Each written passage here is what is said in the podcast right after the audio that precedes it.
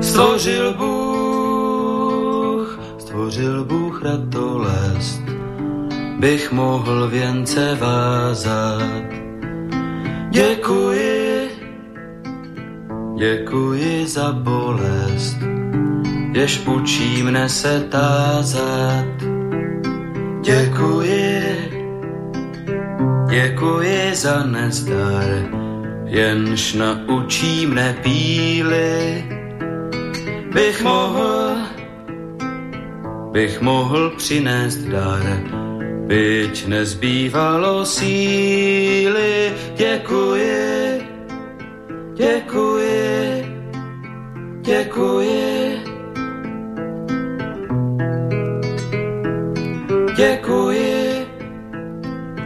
Děkuji za slabost, jež pokoře mne učí.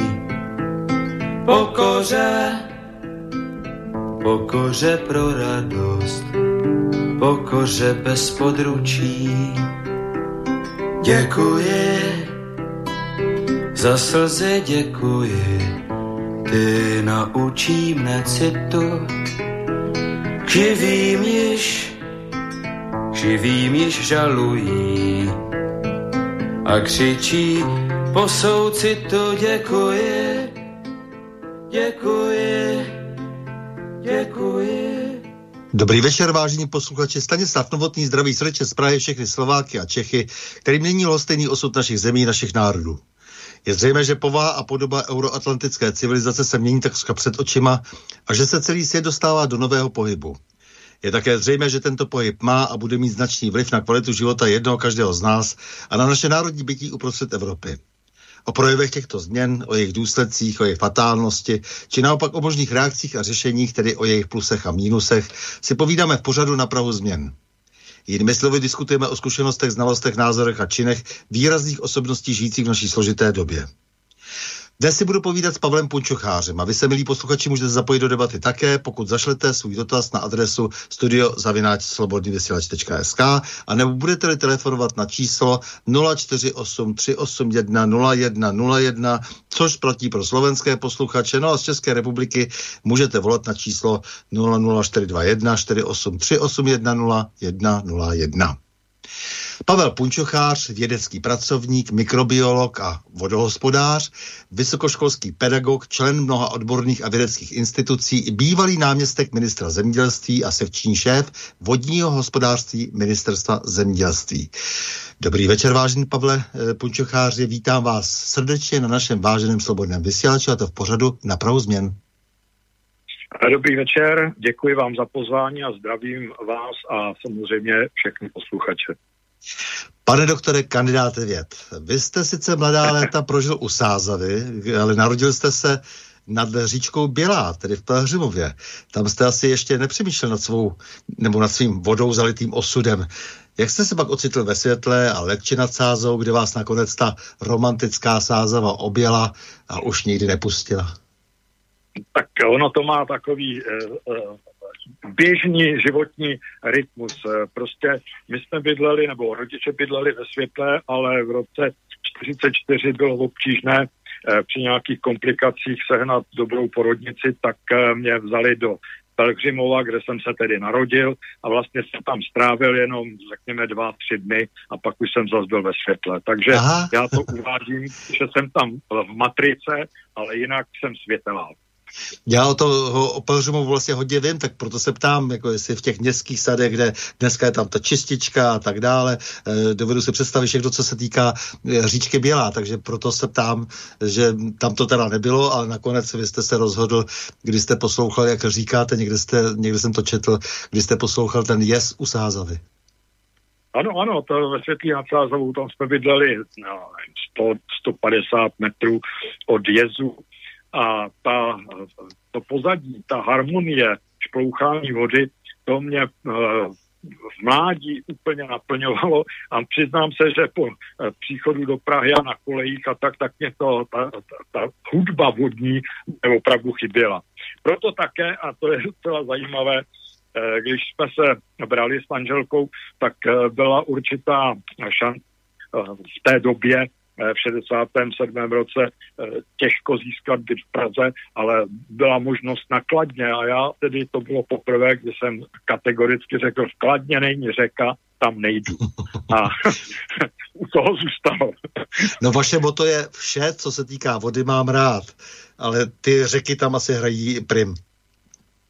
No jistě, tak eh, stojatá voda nebo nádrže je to jistě také krása, ale tekoucí voda, to je eh, vlastně živel, který při normálním pozorování a jenom pohledu na, te, na proudění, na ty peřeje, eh, tůně, tak uh, myslím si, že to uklidňuje. Sice uh, pan prezident Masaryk se rád díval na vodu, která také kape nebo stéká od někud, ale řeka je řeka. Mm-hmm. Dobře, takže vy jste, začal jste svou kariéru dá se říct, v tom mládí už teda tou řekou a bylo vám brzo jasné, že vám to zůstane na celý život. Ryb, rybařil jste, říkáte, že ryby vás přivedly taky k vodě. Ano, ano, to, já prostě jak tatínek, tak bratr, který je o deset let starší, tak byli velcí rybáři, tak já jsem se okamžitě zapojil a musel jsem se divit teď zpětně, že mi bylo pět let, chytil jsem sám, úplně sám první rybu a rodiče mě klidně pustili k řece Sázavě na takové schůdky, kde chodili v tehdejší době kolem do, do roku 50 eh, máchat uh, ženy prádlo, protože ta voda byla pořád ještě krásně čistá.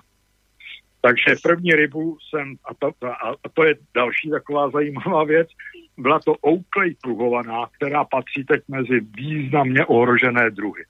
Takže těch tam bylo zřejmě dost, takže i mně se podařilo na takový ten normální proutek lískový eh, tu rybu chytit a tím to bylo dány. Pak už ryby a pak život kolem vody a já jsem se tomu velmi tedy věnoval i pak na gymnáziu. Uh, tehdy to nebylo gymnázium, ale 11-letá střední škola, čili my jsme byli takový rychlení, Eh, osmiletá eh, základní škola, jedenáctiletá střední škola ŠUP a, a v necelých sedmnácti jsme byli na univerzitě.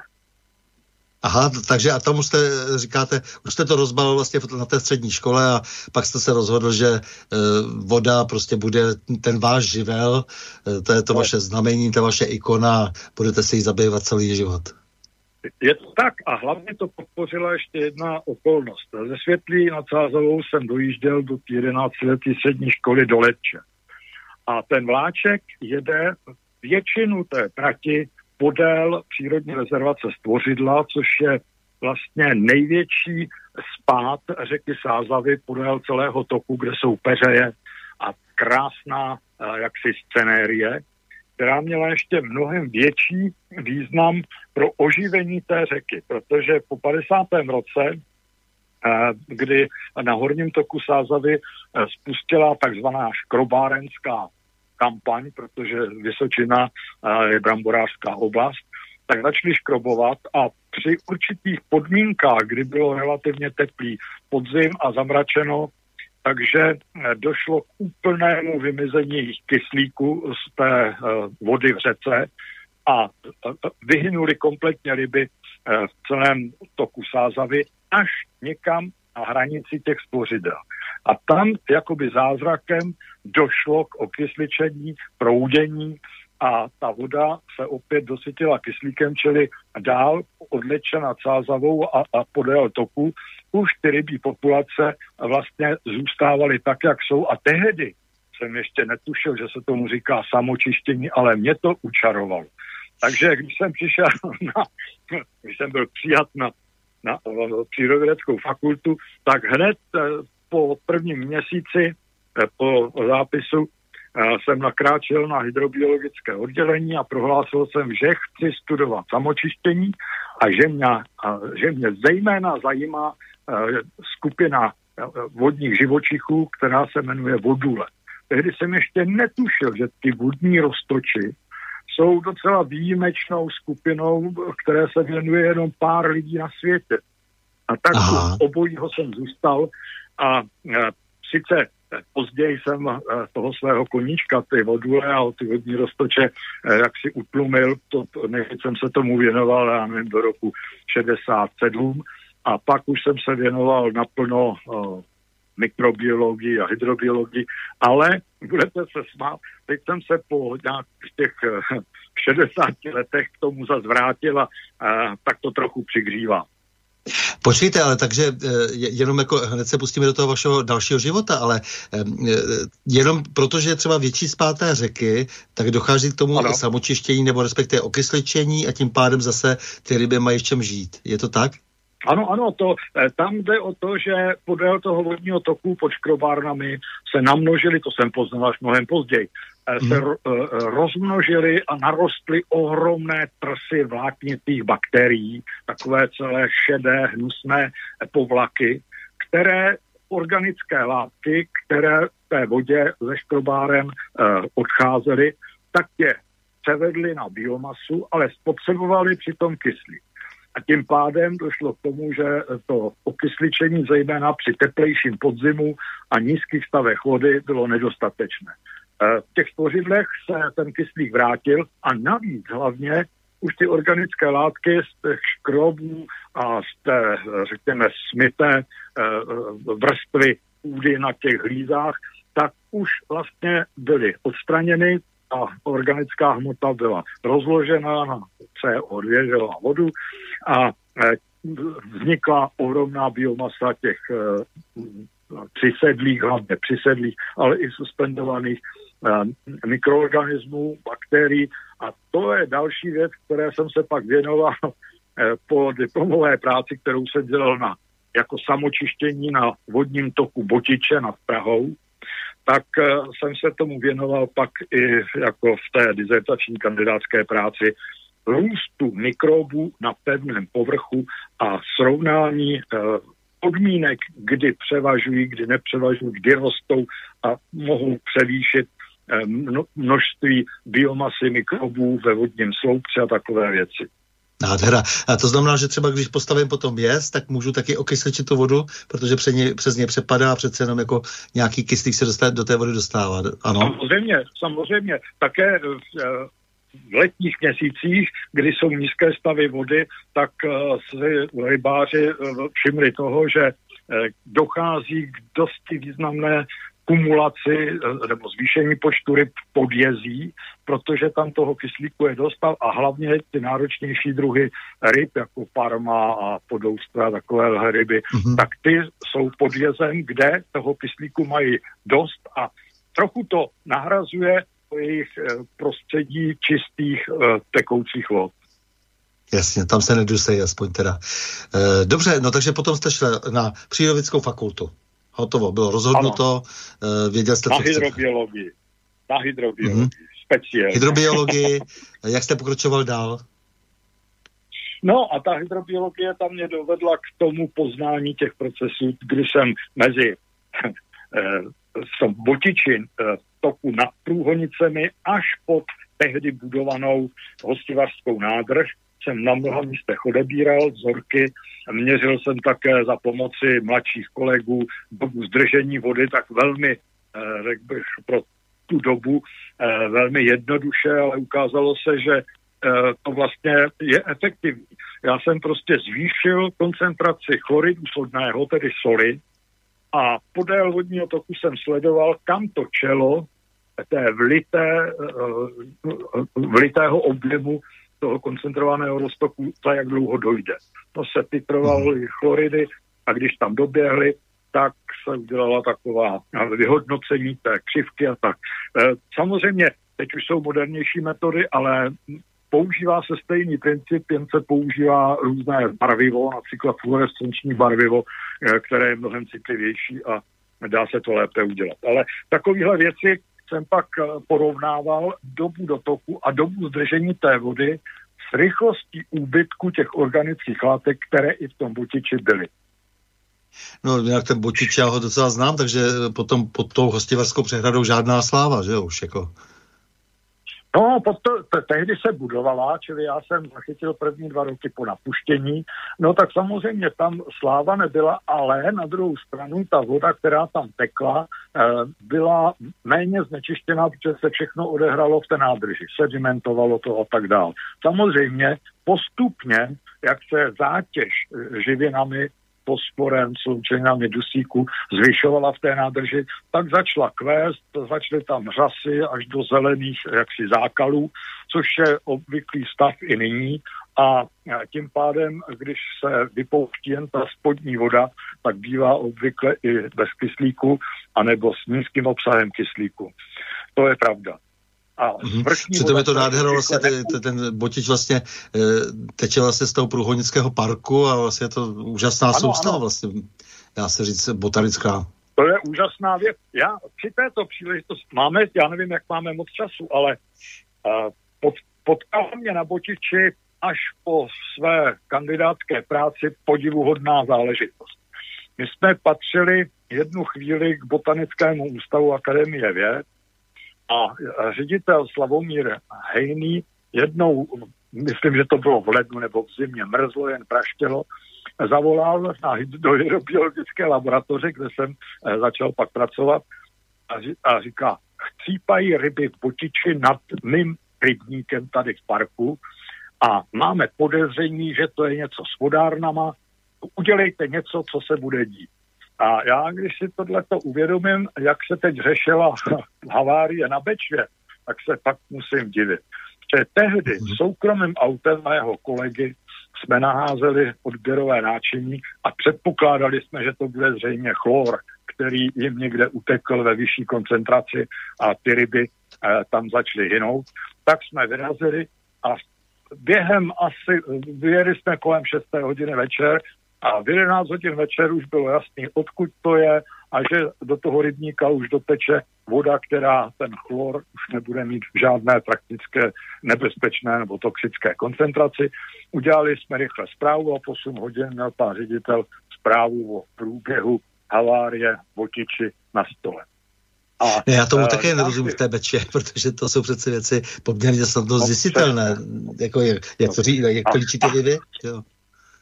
No a hlavně, hlavně, přeci je to asi 12-14 let, kdy stejná cyanidová havárie proběhla v Labi a tam byl původce známý hned, bylo to kolínská nějaká fabrika, která s kyanidem pracovala.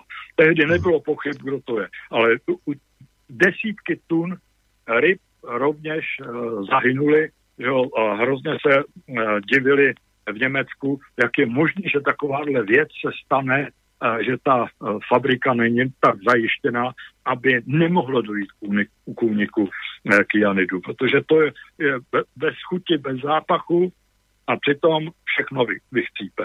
Teda e, se otráví. Dobře, takže vy jste absolvoval jste fakultu naprosto klasicky a potom jste pracoval v ústavech různých laboratořích, ano, kde jste všude byl? Pak jsem, tak, no a pak, když jsem skončil uh, studia na univerzitě na té hydrobiologii, tak jsem měl nabídku buď zůstat jako asistent na fakultě a já jsem dal přednost práci v Akademii věd v té hydrobiologické laboratoři. Tam byla parta kolem 30-35 eh, lidí, kteří byli plně zaujati výzkumem vod a procesů vodních ekosystémů. To byla tak krásná doba, a pozoruhodný na tom bylo to, že eh, ta laboratoř vznikla v 58. roce, ale ve 62. roce byla přiřazena eh, k ústavu entomologickému, následně byla přeřazena do botanického ústavu a následně do ústavu krajinné ekologie. A hlavní důvod toho byl, že výsledky eh, té party lidí byly na vysoké úrovni, tam se střídali zahraniční návštěvníci, všecko, ale bohužel nebyli jsme ideologicky silní, protože tam nebyl mezi námi žádný straník. Takže nás vždycky přiřadili k ústavu, kde byla dostatečně velká kapacita straníků, aby se to naředilo. Takže Ústav krajinné ekologie ČSAV potom?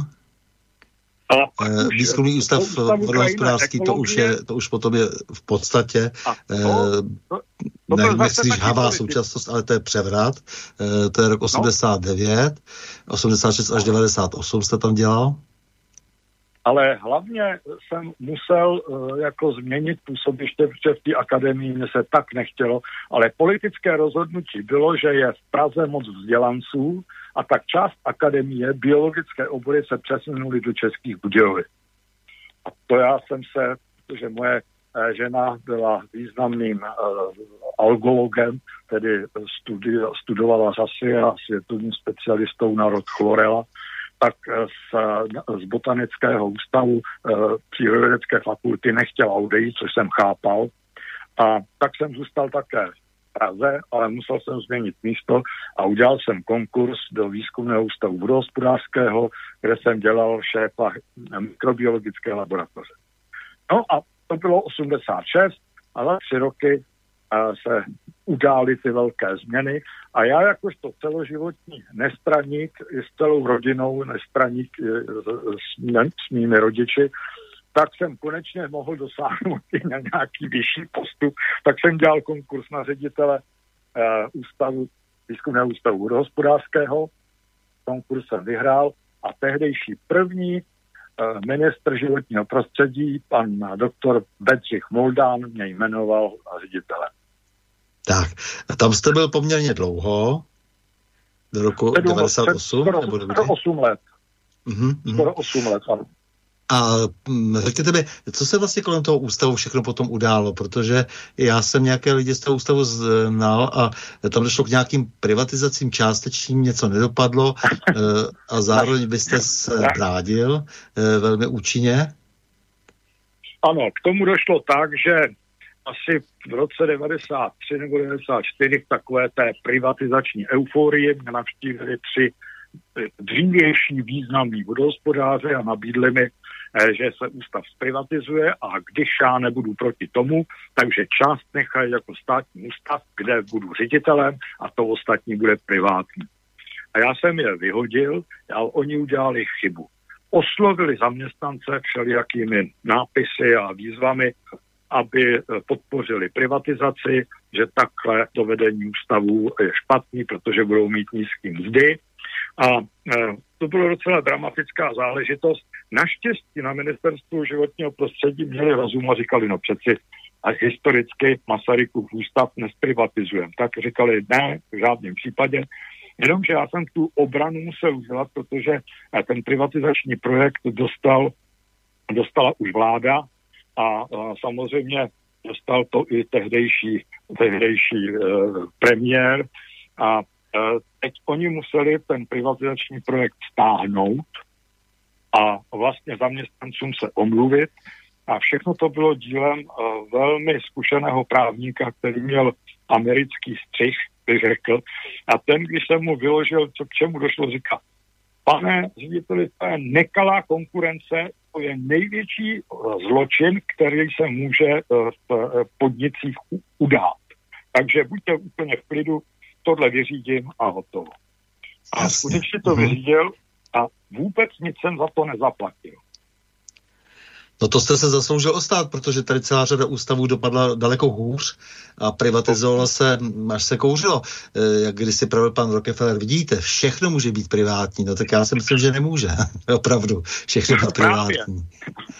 Nemůže asi zvítězit jenom, jenom ta, ta, ta dravčí chuť e, všechno vyždímat a odhodit.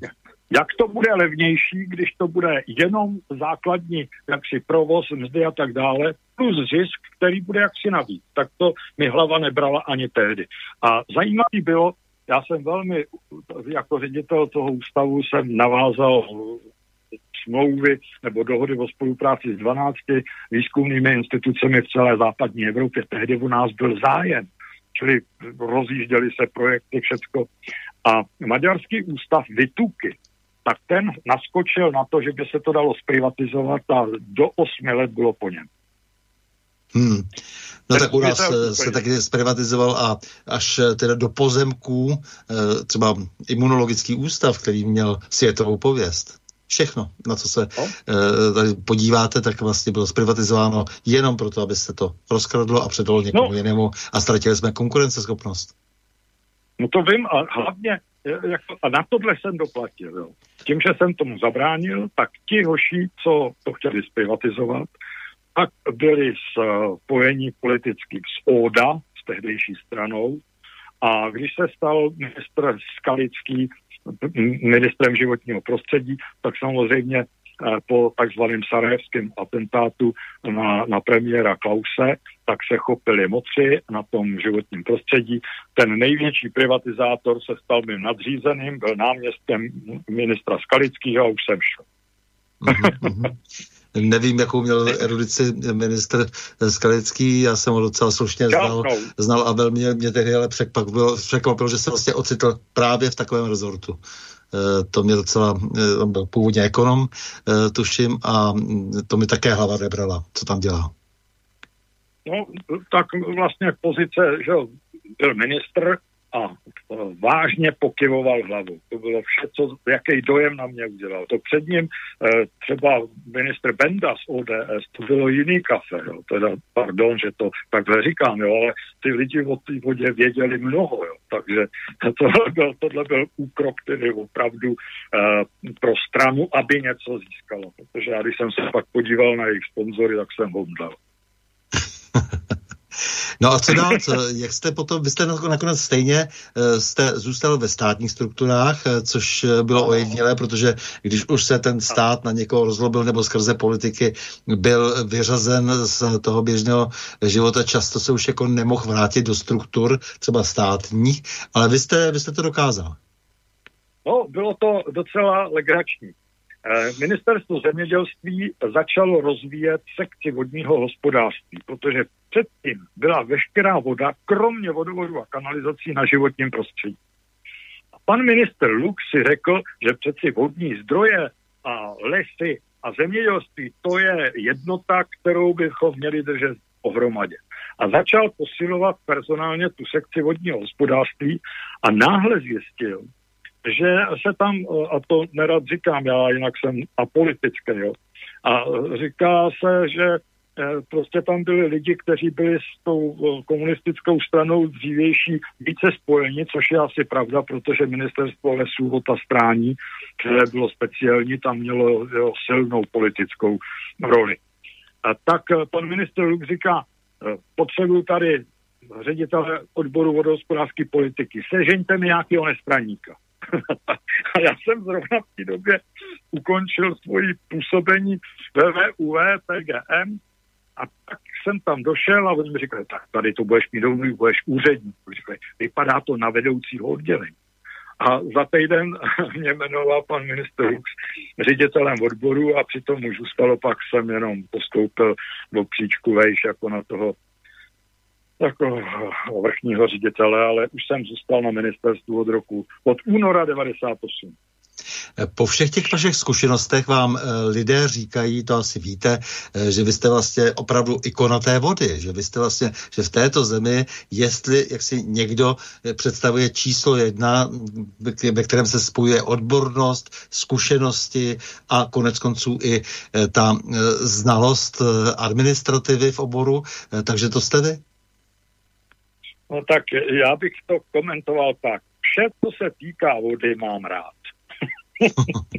Dokonce jsem slyšel, že jste byl jeden z mála e, vysoce postavených, e, dá se říci, politiků, byť říkáte, že jste nepolitický, ale na té náměstkovské funkci, e, kam jste se pak dostal, e, se politika dělá, e, to se nedá nic dělat, e, takže jste byl jeden z mála, kdo byl respektován jako odborník. To je pravda, protože jsem vlastně od doby pobytu eh, v akademii, kdy mě tam několikrát tlačili ke vstupu do strany, tak tady už se o tom nikdo se mnou nebavil a byla pohoda. To je pravda. Mm-hmm. Takže jste to dotáhl opravdu jako vrchní ředitel sekce, já nevím co všechno, e, i teda ten náměstek e, jako, jaký z toho máte no. dojem vlastně z té politiky tohoto druhu, jako protože e, nějaký, nějakou to má vždy tendenci. E, s něčím se poperete, pak se objeví další překážka, e, ale nebo možná vyhrajete nějakou bitvu. Jak je to s tou válkou celou o vodu? Tak, víte, je to o, o určité odolnosti a hlavně o rozsahu, a teď se nechci chlubit, znalostí, proč mohu argumentovat tak, jak ti ostatní nečekají. Takže já jsem, toto je můj 14. ministr, já jsem přežil 14 ministrů. A musím říct, že vlastně, abych musel poslechnout nějakou politickou záležitost, se mi za celou tu dobu nestalo, protože jsme vždycky mluvili eh, na rovinu a když jsme ten problém eh, rozebrali třeba i eh, s ministrem Gandalovičem, tak ten tam kolem malých vodních elektráren to bylo velký tlak na to, aby se zprivatizovali. A já jsem odmítl udělat koncepci, která by je privatizovala. A on mě nevyhodil, což bylo téměř zázrak. Hm. Ne, tak eh, samozřejmě já znám tolik případů, kdy se eh, lidé vzepřeli a hm, pak už po nich ani pes neštěkl. No tak měl jsem svým způsobem štěstí a takhle, jo, já, já jsem asi taky hodně, jak bych to řekl, praco, eh, jsem zvyklý pracovat. 10-12 mhm. hodin denně žádný problém. Celý život. Prozradím na vás, že máte přes 350 odborných publikací v České republice i zahraničí, každoročně jsem, 8 až 12 prezentací na konferencích, že jste měl vždy. To jsem pod stejně, už jich je 420. Už jich je 420, takže mám staré údaje. Dobře. Starý, to jsem dal já starý, já, já jsem to nepočítal až nedávno, jsem si říkal, měl bych to očíslovat. tak, ale to je, to je, víte, to, to nejsou vědecké, většina z nich, takhle, třetina z nich byla věda, nebo možná 40% v době, kdy jsem teda tu vědu dělal, tak byly vědecké a, a do zahraničí a vydavatel různých sborníků z konferencí a tak. Ale teď už to jsou víceméně praktické publikace pro veřejnost, kdy se snažím jak si přiblížit problém k pochopení všech Eh, co je potřeba udělat třeba s tou klimatickou změnou. Jaký je rozdíl eh, v nahlížení ochránců přírody a vodohospodářů, že teda sledují dobře každý svůj cíl a neměli by si házet klacky pod nohy.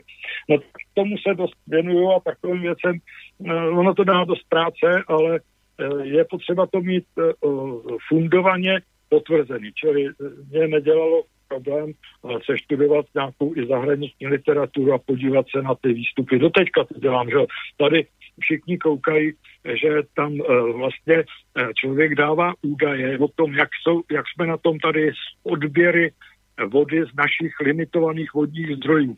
A já, abych nemusel argumentovat, že to jsou údaje z naší dílny, že jsem je nějak přepočetl, vlastně jak jsem zjistil, že ta agentura pro životní prostředí v Dánsku tak publikovala přehled všech států a členských zemí Evropské unie, jak na tom jsou s vodními zdroji a kolik objemu disponibilních vodních zdrojů na jednu hlavu je a kolik se jich odebírá.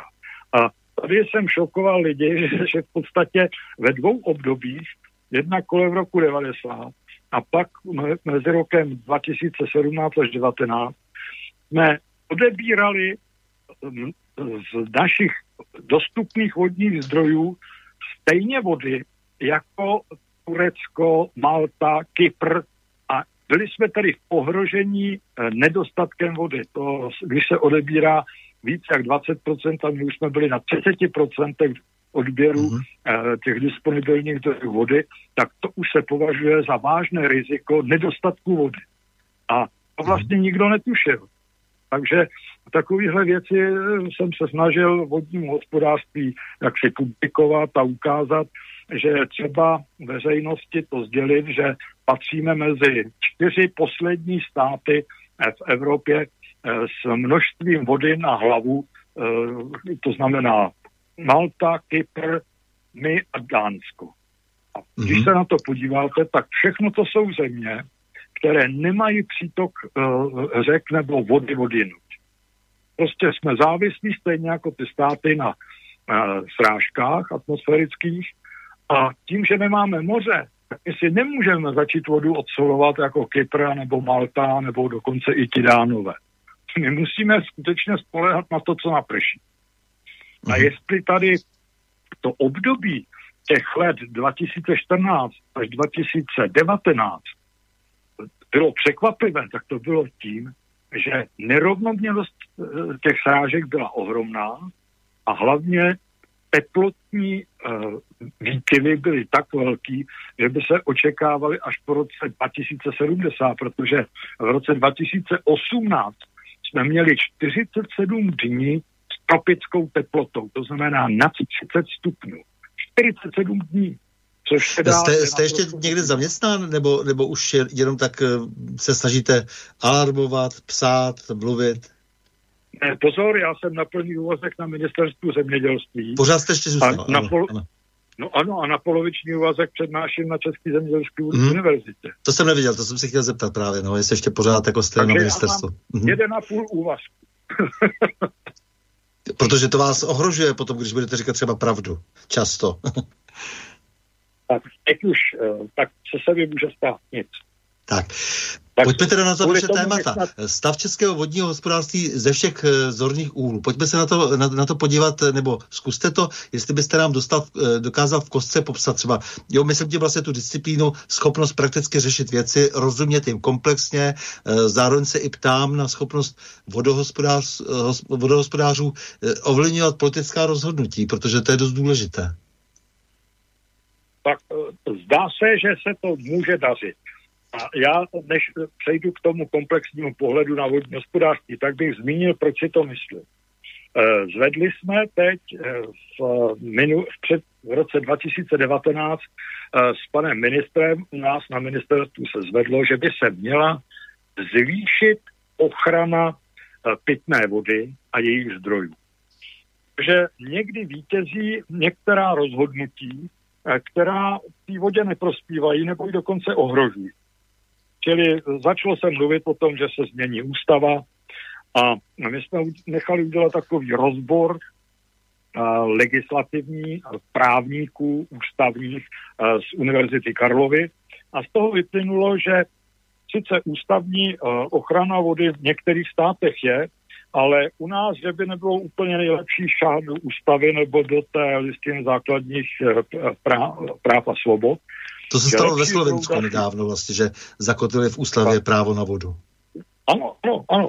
A ono to není jen o právu na vodu. Já si nejvíc cením toho, že to bylo vlastně zabránění eh, jaksi vstupu do vodních zdrojů nebo eh, do infrastruktury nestátním subjektům nebo nemuni, nemunicipální subjekt. Ano, stát a municipalita je tam jaksi jediný subjekt, který může Přesně. zpravovat vlastně. Přesně. Přesně. A takhle to, bylo, takhle to je napsané a sice tři eh, parlamentní strany eh, udělali návrh změny ústavy a díky pandemii se vlastně tenhle ten ústavní zákon, který byl projednán se všema uh, klubama uh, v poslanecké sněmovně, tak se nedostane na projednání a spadne až do příští vlády. Já doufám, že se toho všichni zmocní. Protože tam šlo nejenom o právo na vodu, ale o tu infrastrukturu a dokonce i o vodní zdroje. A aby ta přednost, absolutní přednost pitné vody nad ostatními zájmy byla jasná. Tak a to je zapotřebí udělat, protože to už se dostávám dál, ale to asi přeskakuju, eh, že potom, jestli bude trend eh, změn klimatu pokračovat stejnou rychlostí a nedojde k nějakému zvratu nebo změně, tak eh, po roce 2040 až 60 budeme mít určitě problém s dostatkem vodních zdrojů a nemyslím jenom na pitnou vodu, ale třeba pro chlazení elektráren, pro energetiku a taky pro průmysl. A hlavně se asi zvýší zájem zase o závlahy. Protože ze 160 tisíc hektarů zavlažovatelný půdy ještě v roce 1990 eh, až 93 je eh, teď používáno jenom 65 tisíc hektarů, to znamená jen 40%. 60% přestalo být. No a teď najednou tyhle ty vedra, velký výpar, nedostatek uh, vody a v půdě uh, devastovaná uh, kvalita půdy, kde se vody udrží mnohem méně, že tam chybí organika a navíc způsob hospodaření tomu nesvědčí, no tak najednou se začali všichni zajímat zpětně o, o zavlažování. Ale vy jste se ptal na takový komplexní pohled. Mm-hmm. Já si myslím, že musí dojít eh, ke kompromisu pos, pos, postojů mezi ochránci životního prostředí, tedy ministerstvem životního prostředí a vodohospodáři jako technicky orientovanou skupinou. Protože nikdo z nás, vodohospodářů, nebude v žádném případě kritizovat nebo omezovat uh, zvýšení vody v krajině. Zadržení v remístcích, zvýšení počtu eh, drobných vodních eh, těles nebo útvarů, jak se tomu říká. Ale eh, nemůžeme to zaměňovat, že tento přístup zajistí dostatek vodních zdrojů pro tyhle hospodářské účely. Prostě z půdy a z drobných vodních útvarů, rybníků, mokřadů, prostě vodu do trůbek nedostane. Prostě není možné, aby jsme se chovali eh, nehumánně nebo proti, eh, proti lidsky v podstatě, jenom proto, abychom ochránili přírodu samotnou. Ten, to máte asi na mysli. Ale navíc, navíc eh, jde to udělat tak, že ty škody by nemusely být zdaleka tak výrazný, ale nemělo by se těm, řekněme, aktivitám, který prvotně zajistí, že všechno se zachová tak, jak to je a pak teprve začneme uvažovat, jak zajistit vodu, tak to, to, není, to není dobré. Ještě eh, já jsem několikrát zkusil se podívat na vaše rozhovory. Nevím, jestli jste, samozřejmě jsem to zkusil na mátkou, ale jedna věc mě teda strašně vadí na všech výrocích, nejenom tuzemských politiků, ale i ekologů, i ochránců životního prostředí. A hlavně na mezinárodním fóru, dokonce na, i na fóru OSN. Trvale udržitelný rozvoj. Což je holý nesmysl. A když se podíváme zpátky na zakladatele tohohle trendu, eh, pana eh, inženýra Vavrouška, který byl první vlastně minister životního prostředí eh, Československa, ten nikdy neříkal trvale udržitelný rozvoj, ale trvale udržitelný život. A to je sakramenský rozdíl. Já s vámi naprosto souhlasím a to je právě to, co mám na mysli, když se bavím o tom, že konflikty skutečných vodo, vodohospodářů mají, nebo ty, kteří mají na, na paměti vyvážený vztah zájmu lidí a zbytku přírodního světa, jako to je to, co asi hýbe eh, tím vaším oborem, nemýlim se. Přesně tak, přesně tak. A takových příkladů by se dalo najít. To já samozřejmě uh, vezměme jenom teď tu situaci.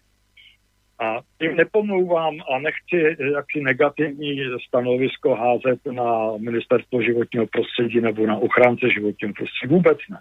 Ale že jo, teď mnoha lidem v lokálních zdrojích mělké podzemní vody došla voda v těch letech sucha a všichni se vrhli na to, prohloubíme studny, uděláme hlubší vrty.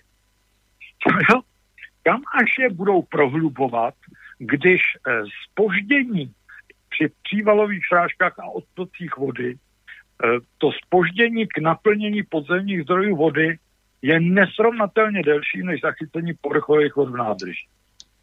A i historie ukazuje, že prostě hloubení dalších a dalších pod, teda zdrojů podzemní vody, včetně Ameriky, ne, nevede k výsledku. Přeci eh, desítky nebo dokonce stovky metrů to ne, ne, nemá pokračování, protože my čerpáme vodu, která se tam uložila, eh, já nevím za jaké tisíciletí, a teď najednou si vyčerpáme a pak už není vůbec nic místo. A pak se Zlatokopové taky... chlubí nějakou vodou, kterou prodávají do Emirátů, že je 10 tisíc let stará, že eh, pamatuje mamuty eh, naprosto bezostyšně a nezasáhne žádný regulátor. Eh, protože tak. já jsem přesvědčen o tom, že přírodní zdroje eh, tady nejsou k privatizaci. Eh, ti lidé prostě po listopadu, kteří se zmocní přírodních zdrojů, je v podstatě ukradli. Nemůžu si pomoct. Jo, je to tak. Jo. Teď se eh, všichni se divějí, že, že vlastně některé ceny přírodních zdrojů, já nevím, třeba já nevím, kamení a, a štěrk a písky a takový, že jsou strašně levný ve srovnání se světem. Jo. Tak prostě, tak to tady plundrujem furt pryč, nebo cilářská hlína. Jo. To jsou, to jsou věci, že člověk žasne, jo. To jako opravdu je podivný, no. A přitom no. si každý... No ne, jako... tak proto se ptám na tu interakci s politikou, protože to jsou dosti zásadní věci. Eh, dohodnout se tedy na tom, že opravdu není možné, aby, eh, tak jak se to představuje třeba anglosaské právo, abych tedy vlastnil až do zemského jádra hypoteticky všechno, co je pode mnou. Je to prostě nesmysl. Já jsem to nevytvořil, eh, je to dar boží.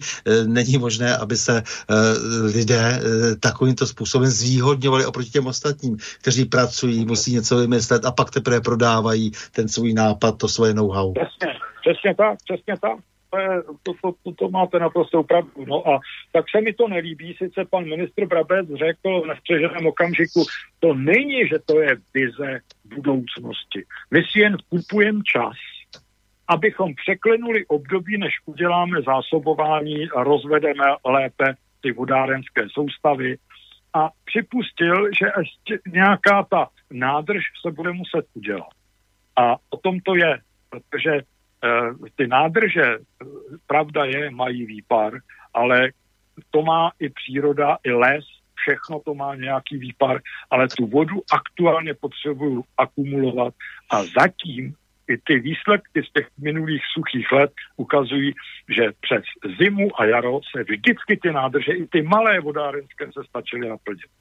Než se ještě dostaneme eh, k tomu, ty prevenci proti suchu a eh, k tomu zajišťování se do budoucna, co vlastně nejčastěji žádají po vodohospodářstvích a příslušných eh, hospodářích a příslušných politicích takzvaní ekologičtí aktivisté, kteří jsou někdy přímo korumpováni, to víme, a vedení prosazení určitého názoru, jenž důsledku vede právě k tomu antihumánnímu a antiekologickému eh, nakonec stavu.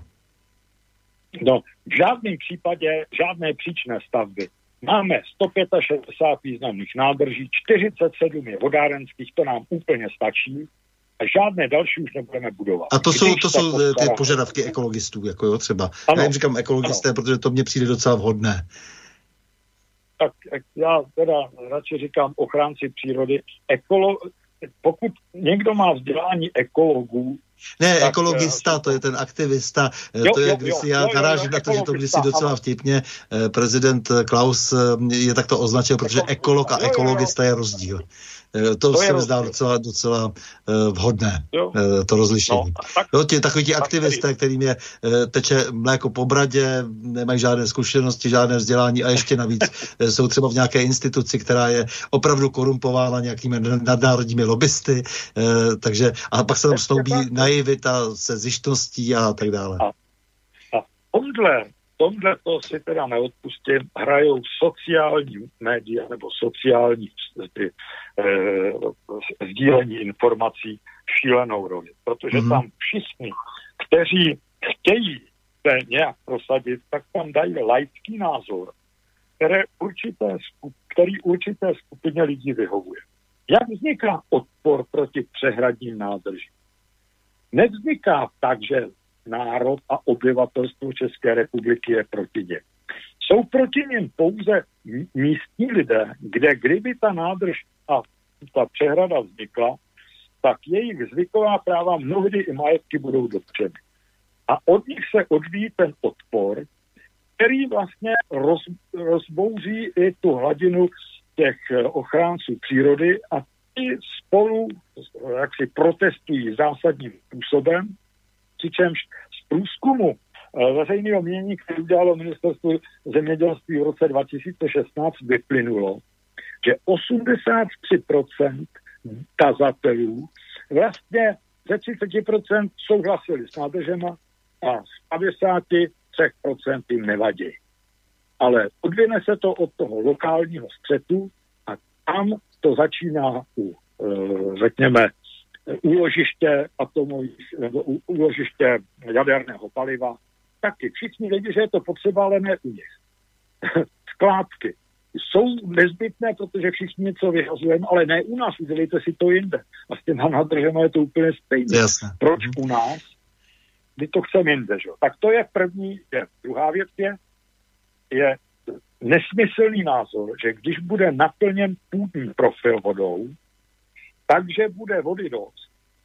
A za druhý, že zlepšená péče o vodu, o vodu v krajině a o, půdní vodu povede k vyrovnání obou extrémů, jak sucha, tak povodní. tak to už samo o sobě je protimluv. Když naplním půdní profil vodou, tak každý další eh, přísun vody z dešťových srážek povede k povrchovému odtoku a pokud překročí 70-80 mm za den, bude povodej. A to řeknou, ale tu ochráníme přírodě blízkými opatřeními. Co to je přírodě blízká opatření? Remísky, dobrá, zadrží rychlost toho odtoku. Jistě, meze, návrat mezí. No. Bylo by to fajn, já pamatuju krajinu na Vysočině, kdy, byl, kdy ty meze tam byly, ale jaký to hospodaření bylo. Já ještě pamatuju, jak se oralo kraskama. Jo? Takže to, to, to jsme úplně někde jinde. Čili návrat zpátky, to už popsal jeden Američan, že návrat eh, o několik desítek, spíš stovek let přírodu zpět nelze. Lze o ní výhradně pečovat tak, abychom se blížili jakému si kvázi přírodnímu stavu, ale neničili eh, nic zbytečně, ale zároveň kvalitu života obyvatel nesnížili. A o tom to je. Takže, Já myslím, že by bylo docela výchovné, kdyby se někteří ti eh, s tím horoucím srdcem anebo s, s těma nadětejma peněženkama eh, aktivisté poslali eh, například na rekultivace severočeského holeného revíru s lopatou a krumpáčem v ruce, že by to hodně to pomohlo. Pravdu, ano, to by určitě pomohlo. No, takový příklad, který je jak se za všechny, jo. Mě to strašně vadí. Máme ještě chvíli času? Máme času dost, máme času Dobře, Pořád protipovodňová... teprve se bavíme 40 minut. Proti, protipovodňová ochrana. Tak 50. protipovodňová ochrana je speciální pojem, jak v civilizované a hospodářsky využívané krajině, kde jsou údolní nivy a břehy vodních toků využity k zástavbě. Nejenom domů rodinných, obytných, ale i továren, výroben a tak dále. Načež jeden z prvků ochrany e, přírodě blízkých opatření k ochraně před povodněm je rozvolněte rozlivy do údolních niv, které jsou plně obsazené.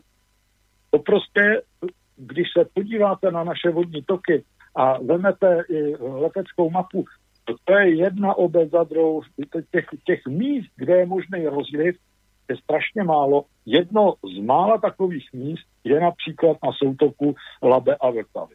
Tam je skutečně určitý velký prostor, kde se ta voda rozlila, taky v roce eh, 2002 to zafungovalo. Mm-hmm. I když obce, které tam jsou náhodně umístěny a několik set let nebyly s takovou povodní seznámy, tak tak řekl bych, byly zaplavený totálně. Takže to, tam se teď vylepšila jo, ohrázování a tak dále.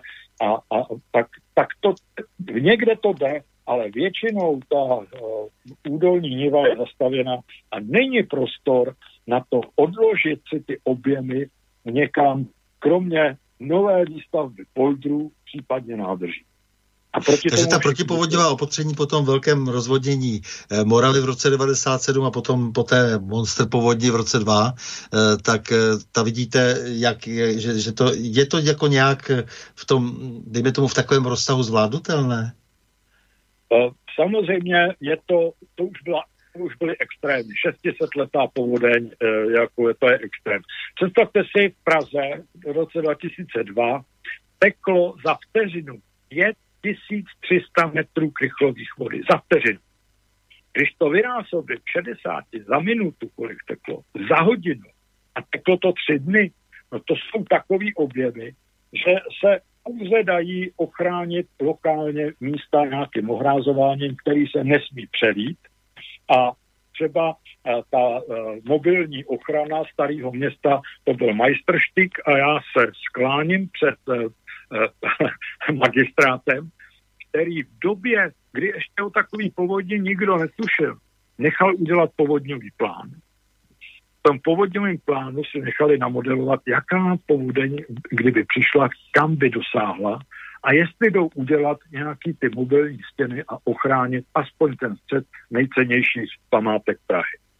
Tak to dělalo tehdy, eh, tak to dělala firma Hydroinform a eh, udělali návrh, a řekli, tak tady musíme vystavět tyhle ty mobilní stěny, aby to nerušilo, tak ty se musí že, složit vždycky, ale musí se trénovat jejich postavení, nácvik, nic se nesmí ztratit, vycvičený personál a tak dále. Dobrá.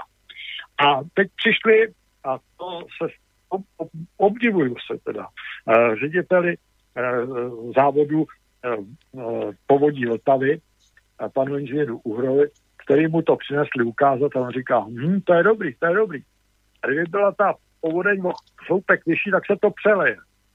No tak ona by neměla být vyšší, počkejte, neměla. Zvedněte to všechno o půl metru. No uh-huh. tak dali na něj, zvedli o půl metru a ta povodeň v roce 2002 byla asi 7-8 cm pod tou přelivnou hradu.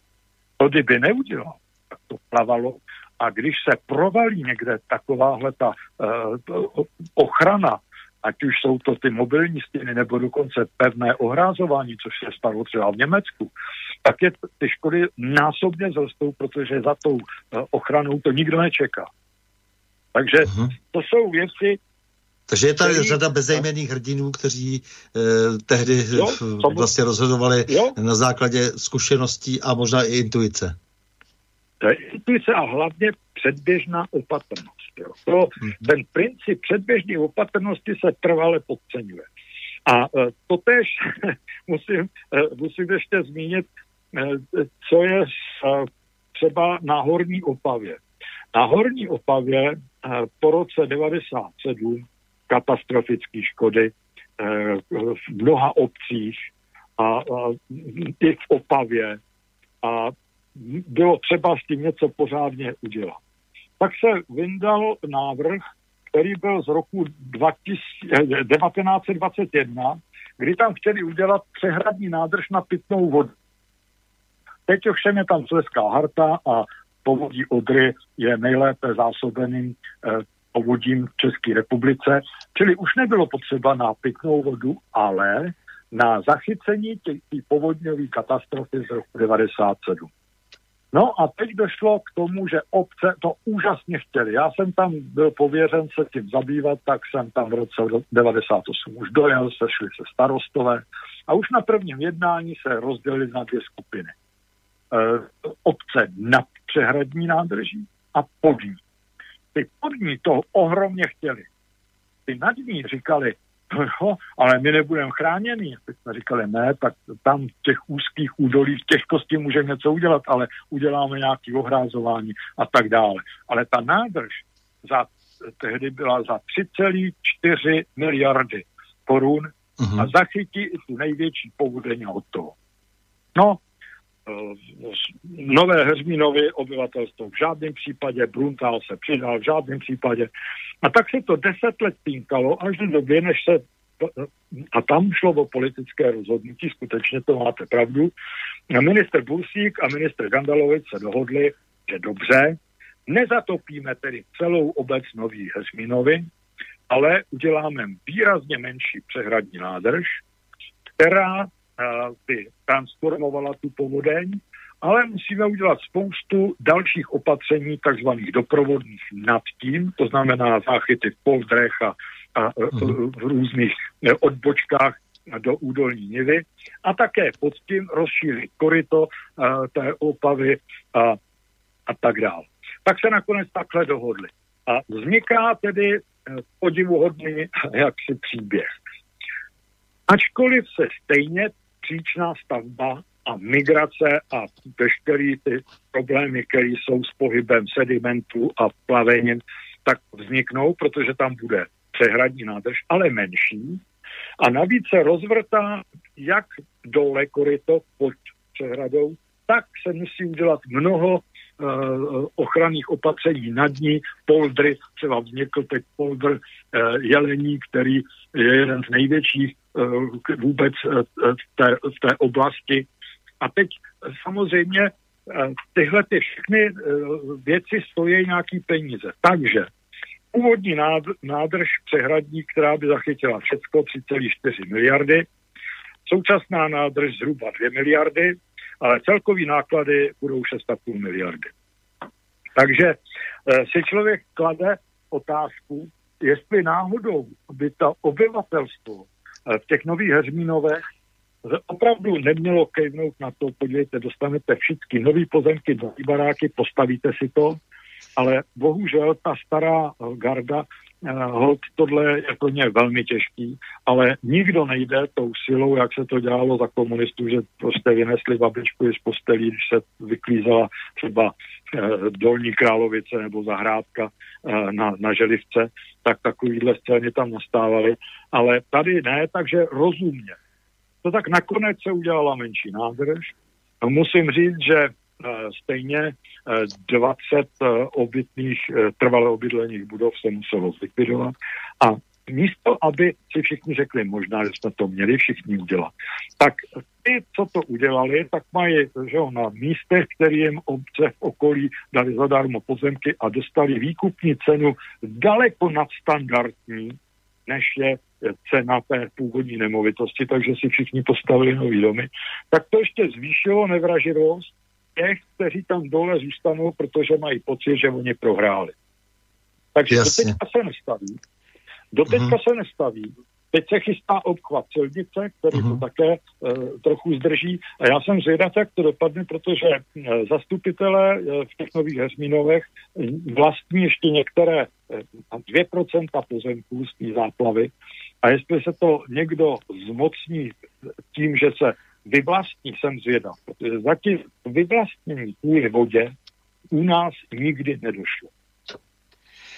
No, eh, já bych eh, byl rád, kdyby se třeba vyvlastnila Veolie a tak dále, ale to je ještě na dlouhé povídání, možná, možná se k tomu třeba ještě dostaneme. Eh, ale nicméně je tady dotaz, který je eh, vlastně velmi dobře navazující na to, o čem se právě bavíme, tedy na ty eh, protipovodňové, na ta protipovodňová opatření.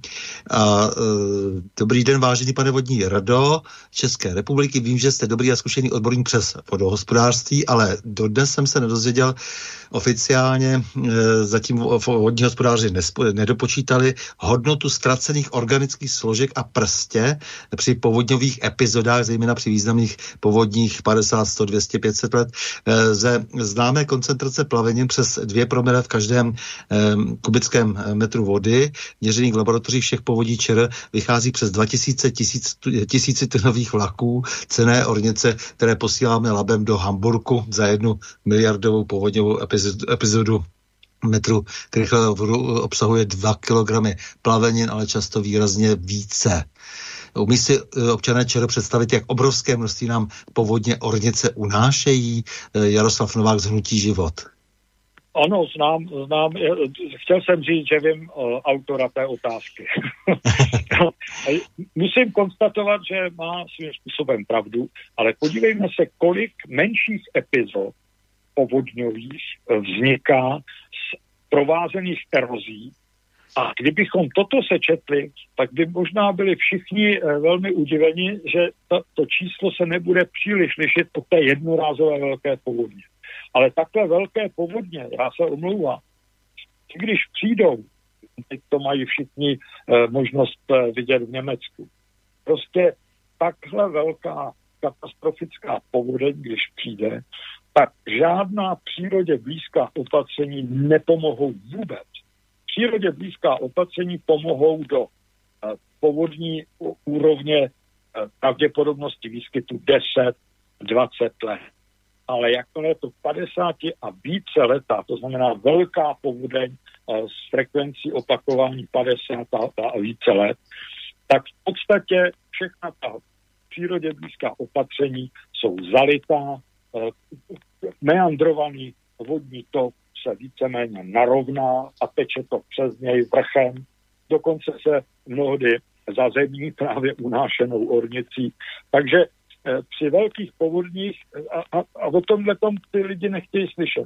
No tak jako Jaroslav pokračuje dál, že toto jsou děsivé ztráty z naší úrodné země a jak je možné, že se tímto tématem ztrát ornice při povodně důsledně nezabýval stát, eh, vláda ČR tady dokonale žádá, aby se co nejdříve dostal na pořad jednání eh, tento problém vlády ČR, protože no.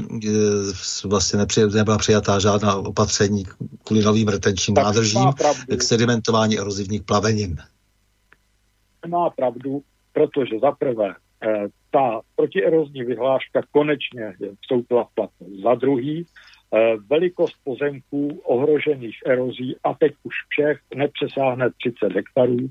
Za třetí, všechny jaksi všechna opatření na snížení eroze jsou postupně realizovaná a hlavně, eh, jak by si představoval dotyčný eh, kolega inženýr Novák, jak tu ornici splavenou budeme dostávat zpátky na ta pole. Podle mě je jediná, tam, kde to je možné, z rybníku třeba ty sedimenty a tak dále, to se děje. Často běžně. Problém je v tom, že než byla Eh, ta ochrana před erozí takhle zpřístěná, tak se dávaly na pozemky v okolí, které při příštích větších deštích to zase spáchly zpátky, což je špatně. Ale eh, na druhou stranu je potřeba tu uh, organickou hmotu v půdě posilovat. A posilovat čím? Jenom prostě rostlinným odpadem, tím, že budeme zaorávat uh, jaksi mezi plodiny a tak dále. To asi nestačí počty eh, jaksi živočišné výroby klesají. Takže no, máme těžký problém. To je problém naší dohody s Evropskou unii a to je zase problém rezortní vašeho ministerstva. To je problém ministerstva zemědělství, že jsme snížili stavy e, dobytka a nemáme teď co do té půdy vpravit. No, snížili. Podívejte, já neumím tu cenu za výkupní ceny, eh, to, ale hovězího dobytka máme dost, eh, vepřové pokleslo a když mluvíte s lidmi, kteří na něm pracují, teda na, na živočišné výrobě, tak jako vám řeknu, no jo, a teď my teď už jedeme, já nevím, jakou dobu, eh, prodej pod cenou výrobů. To není prostě možné. Já tím, že dělám tyhle rozhovory, tak samozřejmě se dozvídám třeba to, jak jsou eh, je jednostranně dotováno třeba Španělsko při výrobě vepřového, takže mm, a celá řada dalších zemí, takže je vidět, že ta eh, nespravedlivá politika eh, vede naopak k tomu, tedy, že jsou ceny, jaké jsou a že se snižuje tedy po těch přístupových dohodách, které jsme podepsali, že se snižuje počet no. vlastně řízeně těch stát. No, přiznám se, že teď jsem na tenkém ledě, já nejsem prostě zemědělec. Ne, ne, to, jako, tom... to, to, to není asi, asi teď je otázka vůbec na vás, ale zemědělci alespoň sami uh, si na to stěžují. Ti, kteří byli třeba v tomto pořadu. Ať už to byl, byli oba prezidenti, bývalí prezidenti agrární komory a, eh, nebo další. Tak to, jak ty dohody se... Eh, podívejte, já mám teď, ale to odbočuju, mám aktuální zkušenost eh, s vyjednáváním v Evropské komisi. Dělal se Národní plán obnovy. Já to musím tady říct. Národní plán obnovy byl na posílení zejména tam, kde bychom potřebovali více peněz, kdy národní zdroje nestačí. Fajn. Uh, jak jsem už zmínil, jedna z věcí, která i do budoucna uh, s tou změnou klimatu souvisí, jsou závlahy pak jsme dali podporu závlah. A náhle se vynořily kritické připomínky, proč závlahy škodí. Tak jsem osobně se zeptal, čím škodí. Nepodporují biodiverzitu. Tak jsem té eh, pracovnici Evropské komisy, která byla shodou okolností ze Slovenska, jsem vysvětlil, že jestli někdy slyšela něco o edafonu a oživení půdy, takže tam, uh-huh. když je vlhkost, tak ten edafon naopak tu biodiverzitu posílí. Navíc uh-huh. kolem každého zalévaného pole a i ta okolní vegetace se přiživí na tom, že tam je e, vyšší jaksi e, minimálně vlhkost vzduchu v okolí, čili tam ta zeleň i za sucha se udrží a vegetace zkvétá, bych řekl. A co dělají ty organismy? No, stahují se tam. Tak to je první věc o biodiverzitě. Druhá věc je, mluvíme o sekvestraci CO2, který je považován za hlavního vyníka jako e, klimatické změny, jako e, těch plynů, které způsobují nárůst teplot a všechny tyhle. Ty. No tak zelená plocha během světelné části dne odebírá CO2 a produkuje organickou biomasu. Lesy to dělají. A když budeme mít větší plochy zavlažované, tak tam ta biomasa plodin dělá naprosto stejnou službu. Čili nejen, že to je adaptační opatření, že udržím tu výrobu a sociální eh, aspekt tam pro lokální lidi ale ještě udělám eh, jaksi mitigační eh, jaksi opatření. A vrchol toho je, že to škodí zdrojům vody.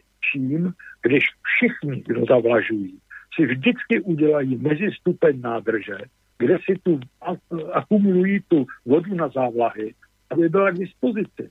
To není, že vyberou nějaký potok nebo nějakou říčku do dna, protože každá z nich má nějaký manipulační řád a není to povolené. Takže jsem si nechal vysvětlit, eh, co tomu vlastně je. Neuspěl jsem, závlahy neprošly, Nikdo z nás si netroufl je tam za každou cenu prosadit, protože jsme ohrožovali celý národní eh, plán obnovy, protože by se řeklo, hele, tak oni, my jim řekneme ne a oni si tam rvou, tak to teda asi ne. A paradoxem, já doufám, že se dozvíme, jak to teda bylo. Jsem zjistil, a dozvěděli jsme se dokonce od náměstků, že Portugalsku naopak podporu závlah po, po, povolili. Takže mě to hlava nebere, jak je tohle možné. To přeci není možné, takhle, jestli se eh, dívají na to dvou strany. Ale, ale u nás to vyřeší cyklostezky zřejmě.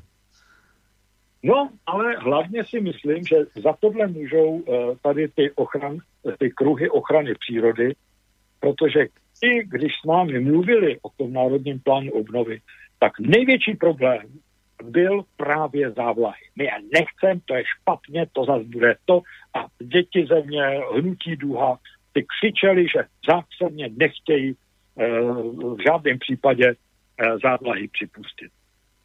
A ty negativní důvody, proč? No, to je prostě ne, neplatný důvody. Prostě nechtějí hotovo. A oni mluví s těma lidma v Evropské komisi, tam jsou teď takový mladí vyslanci, dokonce si myslím, že v těch kruhů ochrany, kteří vlastně celý jsou s tou Evropskou komisí do zelena. Čili tam, kde už závlahy jako Španělé, Italové, Řekové mají zavedený a nikdy je neopustili, tak se to drží a je to v pořádku. Portugalcům to dokonce snad, já jsem zvědav, jestli se dozvíme, že to opravdu udělali. Tak eh, eh, tam to nechají. Ale my, když se chceme vrátit na úroveň, kterou jsme tady měli a ničemu to nepoškodilo, no tak v žádném případě. Tak mně to přijde docela šílený. Jo. A eh, Řekněte, pojďme, pojďme se ještě vrátit zpátky k tomu suchu, protože závlahy jsou nakonec důležité kvůli tomu, že eh, údajně eh, vysycháme. Jsou Jasně. dostatečně proskoumány příčiny suchých let u nás? Je, je tady nějaká zře, zřejmá tendence? Proč třeba naopak došlo k tomu klimatickému zvratu hned v tom prvním covidovém roce? Protože se zdá, že eh, tomu můžeme rozumět také tak, že ten hustý letecký provoz byl e, důležitou příčinou. Mezi lidmi se e, také traduje, že na klima u nás mají výrazný vliv větrníky, které na německém území posunují strážky výše a tak. pak přeletí naše území a tak dále, tak dále. Tak seriózní zprávu o leteckém provozu jsem skutečně četl a sdělila, že toto není důvodem. Druhá věc je, o těch větrnicích jsem četl a tam se to pohybuje na vážkách, že možná za určitých okolností e, toho směru e, proudění by mohlo, ale prokázaný si myslím, že to zatím definitivně není. Takže s tímhle je problém, jo, tedy opravdu, ale hlavně říct... No, já jsem si, jako like jsem si všiml, že zpátky k nám proudí e, vlhký vzduch od Atlantiku, ale jeden čas dokonce eh, jsem měl proudit z východního eh, středomoří a mezi tím ho údajně teda zase vysušili eh, azijské větry, takže potom tady nic nespadlo, ale takže se to teda během těch uh, roku a půl vrátilo k tomu normálu, že teda zase zpátky dostáváme uh, vodu odtud, odkud jsme ji dostávali vždycky. Takhle, bylo by to krásné, kdyby se to takzvaně vrátilo. Podle všech indicí, který eh, ty vědecké ústavy, třeba ten uh, Ústav pro výzkum eh, změny klimatu v Brně, Czech Gond tomu říkají, tak ty jsou naprosto jednoznačně přesvědčení, že dojde k větší oscilaci klimatu, že uh-huh. epizody sucha budou klidně trvat nějaký několik let, pak se to zase změní A hlavně i ty epizody sucha vlastně záleží především na výparu, na evapotranspiraci. Ty vysoké teploty ty prostě hmm. tu půdu vysuší a takový ten, ta představa, že když budeme mít hodně lesů, takže bude odtok vody e, z povodí mnohem vyšší, tak ta není úplně e, pravdivá, jo? protože ten les, e, ano, on vytáhne spoustu vody, je spotřebitel vody, ale on ji dostane do atmosféry a teď bude strašně záležet na vývoji teplot a proudění vzduchu. Protože ideální by bylo, kdyby vlastně to zůstalo nad tím lesem v místech, kde ten les se vyskytuje, ale ono se to může posunout o kus dál a jsme tam, kde jsme byli. Les už nebude mít tu vláhu uh, z deště, které, která by na něj spadla. Spadne to o kus dál. A to jsou problémy, to bychom museli zalesnit, řekněme, tak obrovské plochy, aby k tomuhle vždycky někam došlo tak, že se tenhle podpoří. Je to uh, samozřejmě existuje dokonce názor, že jak je to s tím kysličníkem uhličitým, je to hlavní příčina, anebo je to péče o uh, vodu a bilance mezi výparem a, a srážkama. Jo? Prostě jsou věci a mě na tom nejvíc třeba mrzí, že ten mezinárodní panel, ten ICCP, International IPCC, International Panel of Climate Change, ten říká, no, rozhodnutí důvěrný nebo důvěryhodné rozhodnutí o tom, jestli jde o výkyv klimatu, anebo o trvalou změnu, můžeme očekávat v roce 2028 až 30. To mě úplně porazilo, protože uh, žádný ze států si nemůže dovolit čekat do té doby, protože když se pak řekne jo, a je to potvrzená klimatická Aha. změna a do ni, vlastně 7-8 let neuděláme nic v rámci předběžní opatrnosti, tak už nedohodíme nic. A je to i na našem příkladu jasný. Přehradní nádrž, pokud chceme zachytit vodu, se připravuje 15 až 20 let, než se dostaví. Tak když teď nerozhodneme, že teda na některých místech, a o tom se naštěstí už vláda rozhodla, je potřeba udělat přehradní nádrž, tak se musí rozhodnout teď a v roce 40 už může být k dispozici. Když ji posuneme to rozhodování až tehdy, kdy začne opravdu být jasné, že to je změna klimatu, tak v roce 2050 můžeme být taky bez vody, protože Eh, ty jednotlivé eh, území podniků povodí eh, byly proskoumány výzkumným ústavem vodohospodářským a tam bylo jasně řečeno, že povolené odběry vody, to znamená to, co bylo dosud povoleno jako možné odběr pro hospodářské účely, tak s výjimkou povodí Odry nebudou stačit. Na povodí Vltavě to mezi 50-60% bude nedostatečnost, povodí Moravy 70% bude nedostatečnost. A tohle to jsou věci, které je potřeba už teď začít řešit rozhodováním. Jestli v roce 30 začneme další výstavbu e, těch nádrží nebo ne. A když se podívám na to, že se uvažuje o energetice, no tak energetika na bioplinkách to asi teda neutrhneme, to zase opravdu asi ne. No tak zase bereme samozřejmě tu organiku z té půdy, to no, dokola. Přesně, přesně. Místo, Ale to tak já právě teď chci říct, já jsem si to pro přehlednost vlastně rozdělil na ty, dle mého soudu, nutné soběstačnosti, protože má každý člověk právo na život, eh, pak kyslík a voda jsou jeho nezbytnou podmínkou, no a eh, co si vlastně vůbec dovolí, že teď ty nadnárodní různí, různí oligarchové, když ji chtějí ostatním dávkovat, prodávat a tak dále, takže se musíme postarat o tu vodu. Eh, druhá věc je, že eh, kromě té vody a toho, toho dýchání eh, potřebujeme také jíst a to jsou, to je další soběstačnost potravinová A takže soběstačnost ve vodě, v potravinách, to se musí nějakým způsobem skloubit a k tomu samozřejmě přistupuje ta energetika, teď se všechny ty, podle mého soudu, soběstačnosti, nutné soběstačnosti eh, všelijak omezují, eh, ruší, likvidují nebo se čeká na Godota eh, často. Takže tady je, tady je zapotřeba asi takhle komplexně přemýšlet, protože to vidíme teď, co se stalo s tím naším jaderným programem, s jedinou čistou energií, kterou jsme tady mohli opravdu soběstačně vyrábět, že to je ta další soběstačnost, která je té naší schopnosti v civilizaci nutná tak to mě právě zajímá, tenhle ten způsob jako trošku toho komplexního uvažování, jestli je tady vůbec někomu vlastní. Určitě, určitě jo. Je teda určitě na několik lidí na ministerstvu průmyslu a obchodu, kteří vám řeknou, že bez jádra to u nás prostě nepůjde. No jasně, ale říkám, jako potom všechno to ostatní kolem, že to znamená, abychom přestali pěstovat naftu na polích třeba, že jo? a začali se věnovat něčemu smysluplnějšímu, než e, nějakým jaksi e, mafiánským představám nějakých evropských zelených. Jo, že, že je prostě spousta věcí, které, které se musí nějakým způsobem zlomit. A máte pravdu. A hlavně třeba takový ten to volání zeleninu, tak musím s uspokojením konstatovat, že teď poslední dva roky se začíná zájem o pěstování zeleniny zvyšovat.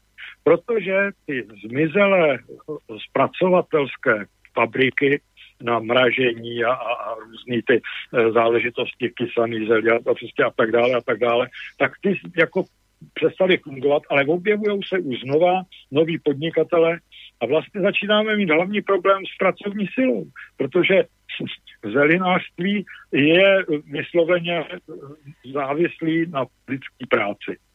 A já znám několik, že jsem s těmi závlahami Eh, zabýval, protože jsem byl pověřen, abych to nějak skoordinoval, tak jsem objel několik eh, lidí, kteří se vlastně závlahami eh, na svých pozemcích zabývají a, a to. Ten, kdo to umí a jsou tací, tak mu to funguje a má problém jedině s tou pracovní silou. Mě úplně šokovalo, že už nejenom uh, Ukrajinci a možná Bulhaři, ale už uh, a dokonce jsou nejefektivnější Filipínci. Jenomže aha, ten COVID aha. všechno roz, rozvrátil, jo.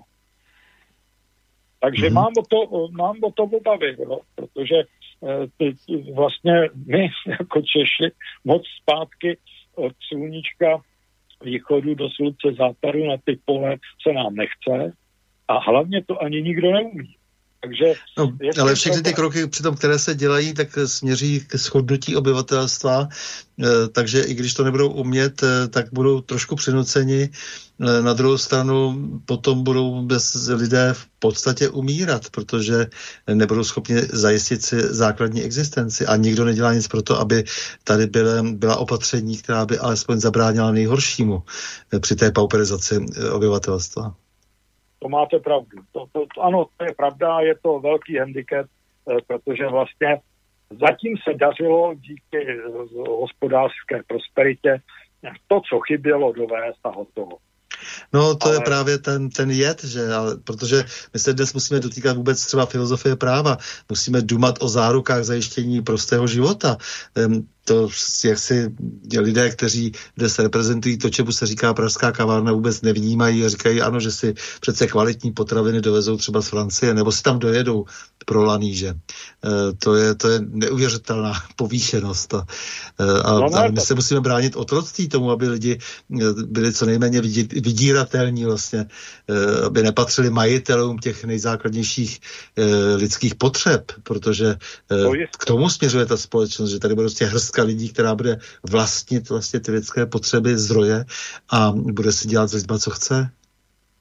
Máte pravdu, je to obtížné a hlavně třeba ta podpora eh, těch eh, domácích eh, výroben nebo tady těch trhů a, a farmářských výrobků a tak dále, tak ona nějaká samozřejmě je, projevuje se, zájem zrůstá, ale podle mého názoru tam chybí jedna věc. Teď už nejsme v době, kdy každý z nás si na večer doběhne s konvičkou pro mlíko do nejbližšího hospodářství a přinese si ho na dva dny. Takže teď už to znamená, že tyhle ty producenti se musí nějak združit do nějakých spolků a zajistit to profesionálně tak, že budou ne trhy jednotlivců, ale trhy, které budou pokrývat značný segment i toho, co se v těch supermarketech dostane, nebo dokonce si tam ten prostor udělají. No před tou poslední půlhodinkou jsem si říkal, že si, abyste si oddychl, eh, taky, takže si pustíme jenom tak sentimentálně eh, tu naší mou vlast od Bedřicha Smetany, protože eh, ta je, respektive Vltavu z mé vlastně druhou symfonickou báseň z cyklu. A, to, a to proto, protože je vidět, jak jsme, na, jak jsme vlastně byli blízko té přírodě natolik, že prolnula celou naší hymnou, kterou jsme si přivlastnili. Eh, tehdy. No, a ten, ten uh, Smetana samozřejmě uh, to všechno, co vy máte rád, eh, zhudebnil skrz ten krásný opakovaný motiv kočka leze dílu pes oknem. A, a, ale ale je, to, je to něco, u čeho se opravdu všem nakonec, když se ztratí, vrací letadlem odkudkoliv třeba, teď se rozezní ta, ta Vltava, tak se všem potom zamží oči. Tak jen tak jsem si dovolil poprosit Borise, aby mi tam pustil jenom pár minut. Určitě, já jsem z muzikantské rodiny, tak to chápu.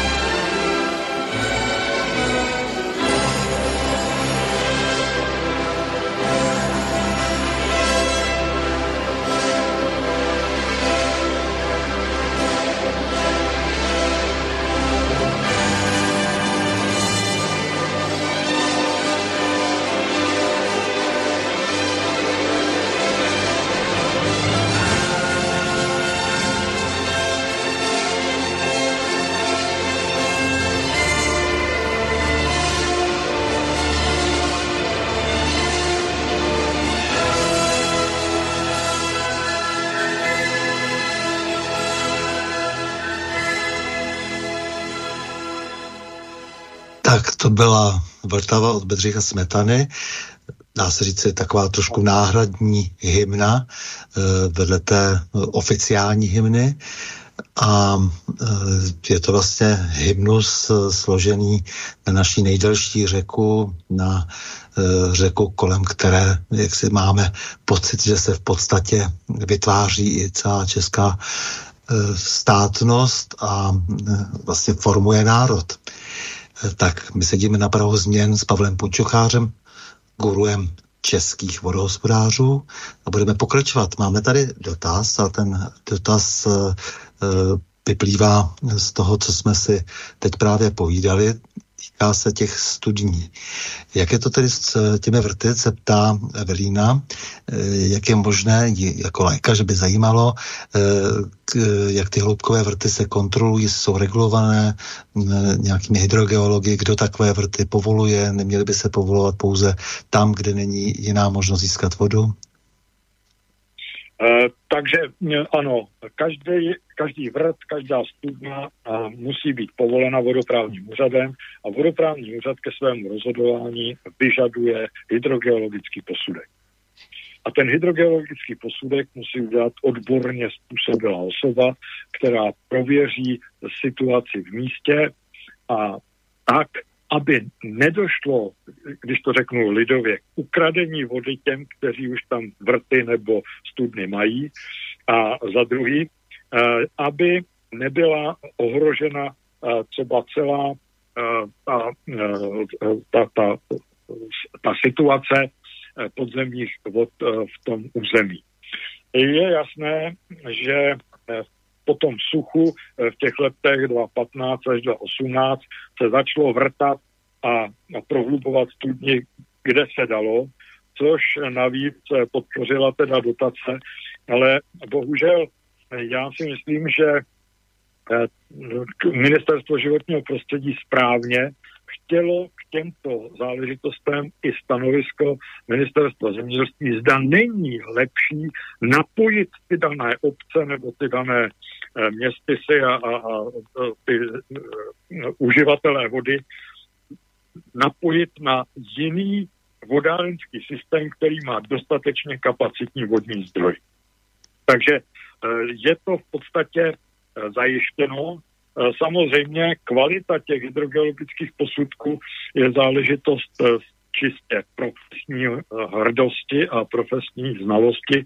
Já chci věřit, že ta společnost hydrogeologů byla vždycky velmi kvalitní a že neudělají něco jen aby vyhověli proto, že ten člověk potřebuje prohloubit studnu. Tak myslím si, že to je ošetřeno. Jinak mm-hmm. začíná se u právního úřadu, a má to dva, dvě fáze. Za prvé eh, vytvoření toho vodního zdroje, to znamená vrtu nebo studny, a když ta je povolena, udělá se zkušební odběr, je dostatečný, pak se požádá o povolení k nakládání s vodami a dostane povolení k odběru. Mm-hmm.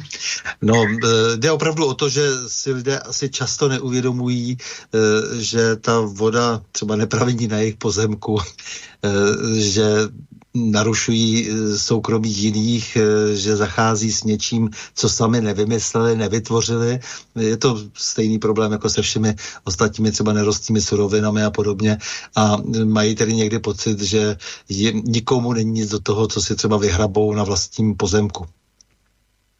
Ne, to tak není. To prostě každá tato stavba je vodním dílem, eh, které má povolení a musí se k tomu vyjádřit, jak říkám, vodoprávní úřad, jako eh, stavební úřad ke vzniku té studny nebo toho vrtu a pak teprve, eh, když je efektivní, tak se žádá o povolení k odběru těch vod a i tam té vody a je jasné objem, který bude vlastně poskytovat.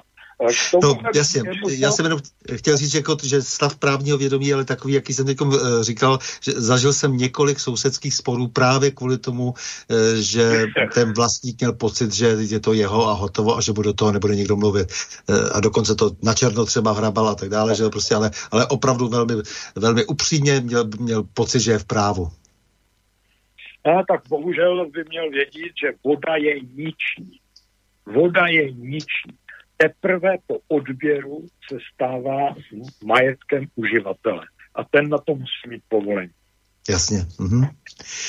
Tak vy jste taky říkal, že byste eh, něco ještě řekl o recyklaci odpadních vod. Já znám jednoho kolegu, eh, který chtěl, abych s ním trošku spolupracoval na nějakým prodeji čistíren odpadních vod a vždycky mi ukazoval, jak je to nádherné, že, že čistí tu vodu tak, že opravdu se dá pít a jenom z estetických důvodů se, se to nedělá a tak dále. Takže mě samozřejmě to téma velmi zajímá, jak se tedy eh, z vody, která je určena jenom jako užitková, může stát dokonce i pitná.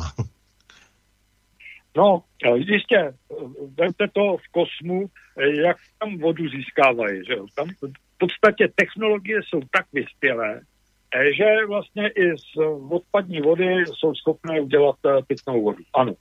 Ale za jakých nákladů, v jaké množství a tak dále. Podstatné, co na tom je špatně, je, že lidský věk se prodlužuje, prodlužuje se nejenom díky jako dobré stravě, ale zejména i medicamentům, tedy péči medicínské. Množství a spotřeba léků trvale narůstá a mnoho z nich samozřejmě se dostane, většina z nich se dostává při vyměšování lidském, zejména močí, do odpadních vod. A současné technologie odpadních vod zachytí jenom určitou část. Jo, v průměru by se dalo říct, když to dobře funguje, 85-80% těchto těch eh, jaksi nepřírodních, antropogenních, tedy civilizačních látek a ten zbytek odchází eh, do recipientu, to znamená je vypouštěn do eh, vodních toků. Tam se naředí v případě, že je dost vody. A teď si představte, že tuhle tu vodu s těmi zbytky nejrůznějších medicamentů já začnu používat třeba na závlahy, což je teda třeba izraelský styl, kde to teda začali ve velkém. Mm-hmm. A tyhle ty zbytky léčiv vlastně doteďka nemají zcela vyřešený svůj osud v půdě. Ubulují se, které ano, které se rozkládají, ale hlavně kontaminují i tu plodinu. Takže v Izraeli přišli na to, že takhle se nedá a mají speciální úpravy té odpadní vody, kterou používají na závlahy, také dále dočištěnou. A mimochodem, nikdo z těch e, propagátorů recyklace, a třeba na parkovou zeleň a, a na takové věci e, těch vod, tak vlastně neví, že třeba v Izraeli Tel Avivu se parky zavlažují výhradně vodárensky připravenou vodou, nikoli recyklovanou e, čištěnou vodou. Čili e, je s tím potřeba nakládat e, s, tím, s, s, tou, s tou znalostí dostatečně. A to, co mě třeba nejvíc vadí na tom, je, že Evropská komise údajně pod tlakem států Jižní Evropy, kde mají nedostatek vody, přistoupila na schválení minimálních požadavků na závlahovou vodu, kde se těmito mikropolutanty, to znamená zbytky léčiv a kosmetických přípravků, vlastně nezabývají.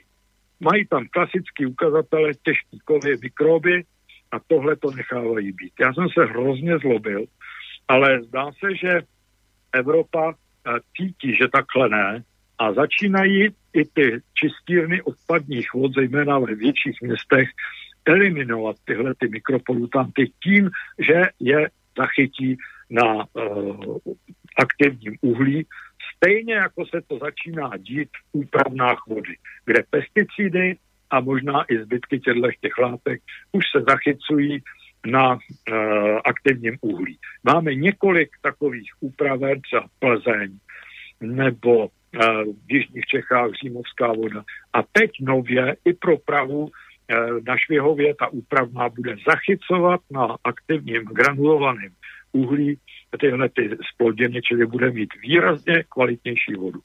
Ale co je nejlepší zpráva, kterou se v posledních týdnech zachytil, je, že z těch úpraven vody pro pitnou vodu kde se používá granulované uhlí, tak když se vyčerpá ten filtr, tak granulované uhlí, když se odebere, rozemele, tak může fungovat dál na zachycování těch mikropolutantů eh, na výtoku z čistíren odpadních vod. A tohle bych řekl, že je naše naděje. Jo? Že prostě se to konečně zacyklí. Jsou sice názory, že toto je špatný přístup, že bychom měli chtít ozdravění přírodních vod a nikoli technologicky to vyřešit. Já si to sám dost dobře nedovedu představit, že v podstatě se vlastně lidé přestanou živit e, i medicamenty, které jim prodlužují život a, a tak dále. Čili myslím si, že ta cesta je kupit těch vody, vod, začít v úpravnách, ale přesunout to i na ty odpadní, e, čištění odpadních vod a zachytit to.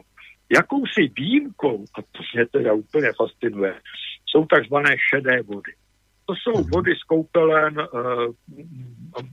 těch e, prádelen a nebo láz. Ovšem i tam je potřeba to dočištění udělat. I tam jsou uh, ty kosmetické přípravky, které zůstávají jako uh, vlastně těžko rozložitelné, obtížně uh, analyzovatelné zbytky. I tam je potřeba to dočištění nějak udělat. Ale hlavně, když se vrátím na ten náš začátek, tak jestli máme 55 miliard metrů krychlových průměrný srážkový úhrn za rok a naše vodní zdroje činí zhruba 10%. Máme tak 5-6 miliard povrchových podzemních zdrojů vody. A z toho se pro vodárenské odběry používá mezi 12-13%, asi 600 milionů metrů krychlových za rok. Proč si pro boha nemůžeme zachytit té dešťové vody o trochu víc a namísto těchto těch složitých recyklací a všeho Eh, vlastně odstraňovat ty látky na výtoku do přírody a mít větší množství vodních zdrojů tím, že je zachytím. Když se porovná počet nádrží a jejich objem, tak uh, zdaleka nejsme uh, na prvních místech v Evropě, jak se snaží někteří ochránci přírody tvrdit, že jsme na prvním místě. To není pravda.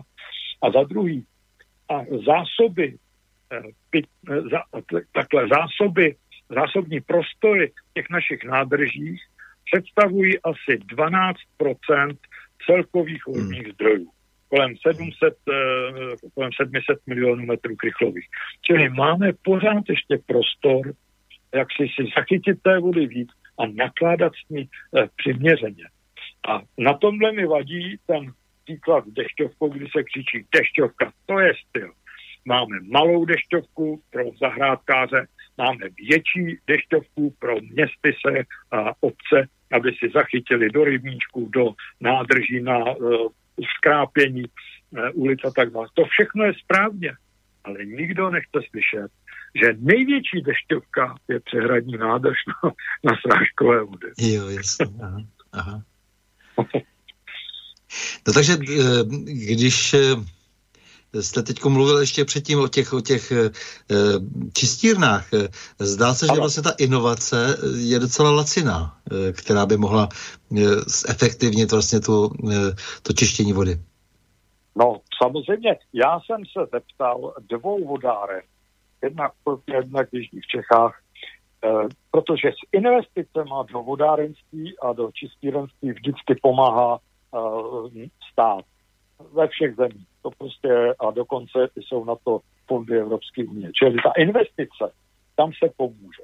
A ten vlastní provoz, tak mě fascinovalo, že jsem se dozvěděl, že zdražení vody díky zavedení toho aktivního uh, uhlíku, uh, uhlí do toho filtru zdražilo vody, vodu, to byste neřekl o kolik, o korunu na metr kychlový. Kvalitnění zásadní zkvalitnění pitné vody, odstaněním pesticidů, všech těch zbytků, uh-huh. korunu e, na metr krychlový. To je přeci zadarmo. Uh-huh. Dobře, eh, tak, takže vy říkáte, že přece jenom ta budoucnost není tak černá, že se dá docela s malými investicemi se dá ještě zlepšit i teda ten odtok, jako ten výtok z těch našich eh, kanalizací, eh, z těch našich měst eh, do těch velkých řek a určitě, určitě. že si můžeme méně ubližovat. Jenomže tady se všichni bojí trochu zdražit vodu za kvalitu přírody, za kvalitu života. Nechápu. To opravdu, takzvaně máme drahou vodu. A přitom babičky valejí balenou vodu, kde je 1,5 litru, stojí 12-13 korun, zatímco tisíc litrů i s čištěním stojí uh, 80, někde 70 uh, korun. Čili tisíc litrů uh, vlastně je drahých, ale 12 až 15 korun za půl druhého litru nějaký vody je, je, je přesně to, co chcem. To přeci nechcem. Když by se zkvalitnila ta voda ještě dál i o ty mikropolutanty, tak to bude o korunu víc a bude mít dokonalou vodu dokonale. No, protože... pojďme se ještě podívat přece jenom, kde se ztrácejí ty peníze, eh, protože eh, ta privatizace, jak, jak říkáte, ta euforie privatizační, způsobila to, že se zprávy eh, vody v našich městech, vodovodu a kanalizací zmocnily nadnárodní firmy a dělají, chovají se tady jak na klondajku. Aniž by cokoliv investovali, tak jenom vysávají skrze hm, naprosto zločinné no. smlouvy rozpočty měst. Ale víte co já, ano, tenhle Klondike eh, nějak začal, ale brzy začal ustupovat a teď už je to velký problém. Ale přiznejme si, kdo za to mohl? Za to mohli vlastníci infrastruktury. Protože tam, kde byli vzdělanci a opatrní lidé, tak ji nikdy neprodali.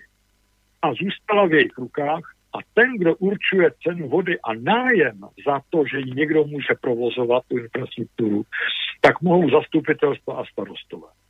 No Takže samozřejmě. Jedině, jedině tam, kde to prohráli tím, že z nějakých důvodů nebudu jako spekulovat, prostě došlo k tomu, že se ji i zbavili, tak je problém. Ale jinak regulace nájmu, regulace ceny, všecko tohle to je v rukách zastupitelstv a měst. A musím vám říct, že od roku 2016-17 je na ministerstvo zemědělství zvláštní odbor eh, kontroly a regulace eh, vodovodu a kanalizací.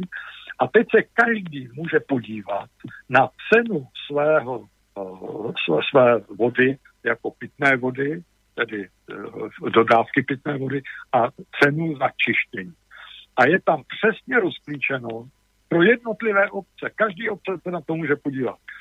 Kolik která obec má v tom portfoliu skladby vodného a stočného nejvíc za co a může si to zkontrolovat. To je vynikající a... zpráva a je dobře, aby si posluchači tu zprávu poznamenali někam a aby se sami hned podívali, protože samozřejmě chodí velmi rozporuplné informace eh, z těch ano. různých obcí ano. a lidé jsou rozladěni a je otázka, co je pravda a co lež, ale samozřejmě, jestli je takto centrálně eh, veden přehled, tak by bylo dobře, aby se, aby se obrátili na ministerstvo a podívali se. Ano, to je na webových stránkách a, a když by kdokoliv chtěl, může komukoliv na sekci vodního hospodářství zemědělství zavolat, aby mu pomohl k t, t, tu adresu najít. A eh, Spolupracovali jste trošku třeba s panem inženýrem Radkem Novotným eh, z Frýdku místku, který má ty svoje stránky Pravda o vodě a bojoval eh, v různých ano, moravských ano, ano. městech za za to, aby se vrátili zpátky eh, komunálu, eh, vlastně ty zprávy vodovodů a kanalizací. Na této otázky jsem se trochu bál. Moc spolupracovali. Protože eh, musím říct, že názory a zůstaly vyset na historické zkušenosti z poloviny 90. let. Aha, uh-huh. Od té doby se velmi uh, situace změnila regulátorem zisku je ministerstvo financí, tam došlo rovněž k výraznému posílení dohledu na úrovni e, zisku. Už to není ta věta, že zisk je odůvodněn tehdy, když je přiměřený s přiměřenými náklady. To už tak neplatí. A musím říct, že e, ta představa, jak si všichni namastí kapsu na tom, jak budou e, e jak si prodávat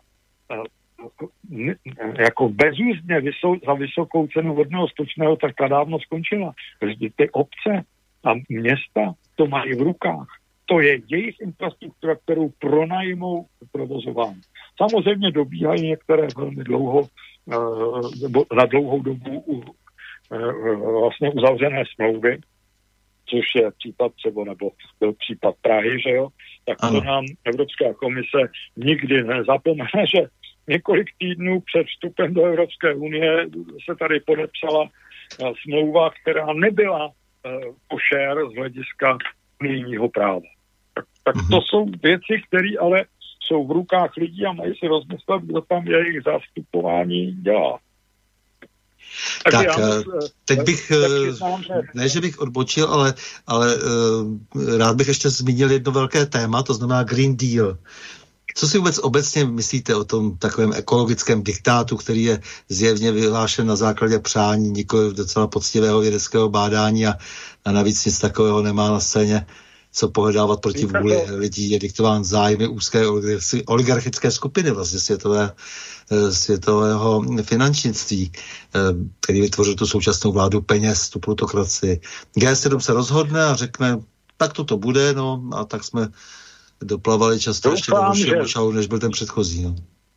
Doufám, že umíme uh, po Česku trochu vzdorovat tlaku na to, že všechno bude zelený, budeme chránit každou žoužel před kvalitou života lidí. Jo. Tak to teda ne.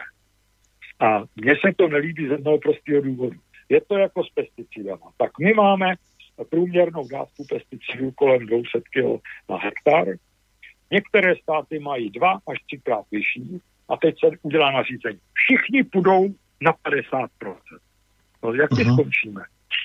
To je strašný přeci. To se takhle nedá dělat. Čili některé nápady, které tam eh, v tom Bruselu, a to je to, co jsem ještě chtěl nakonec trochu říct. Jo.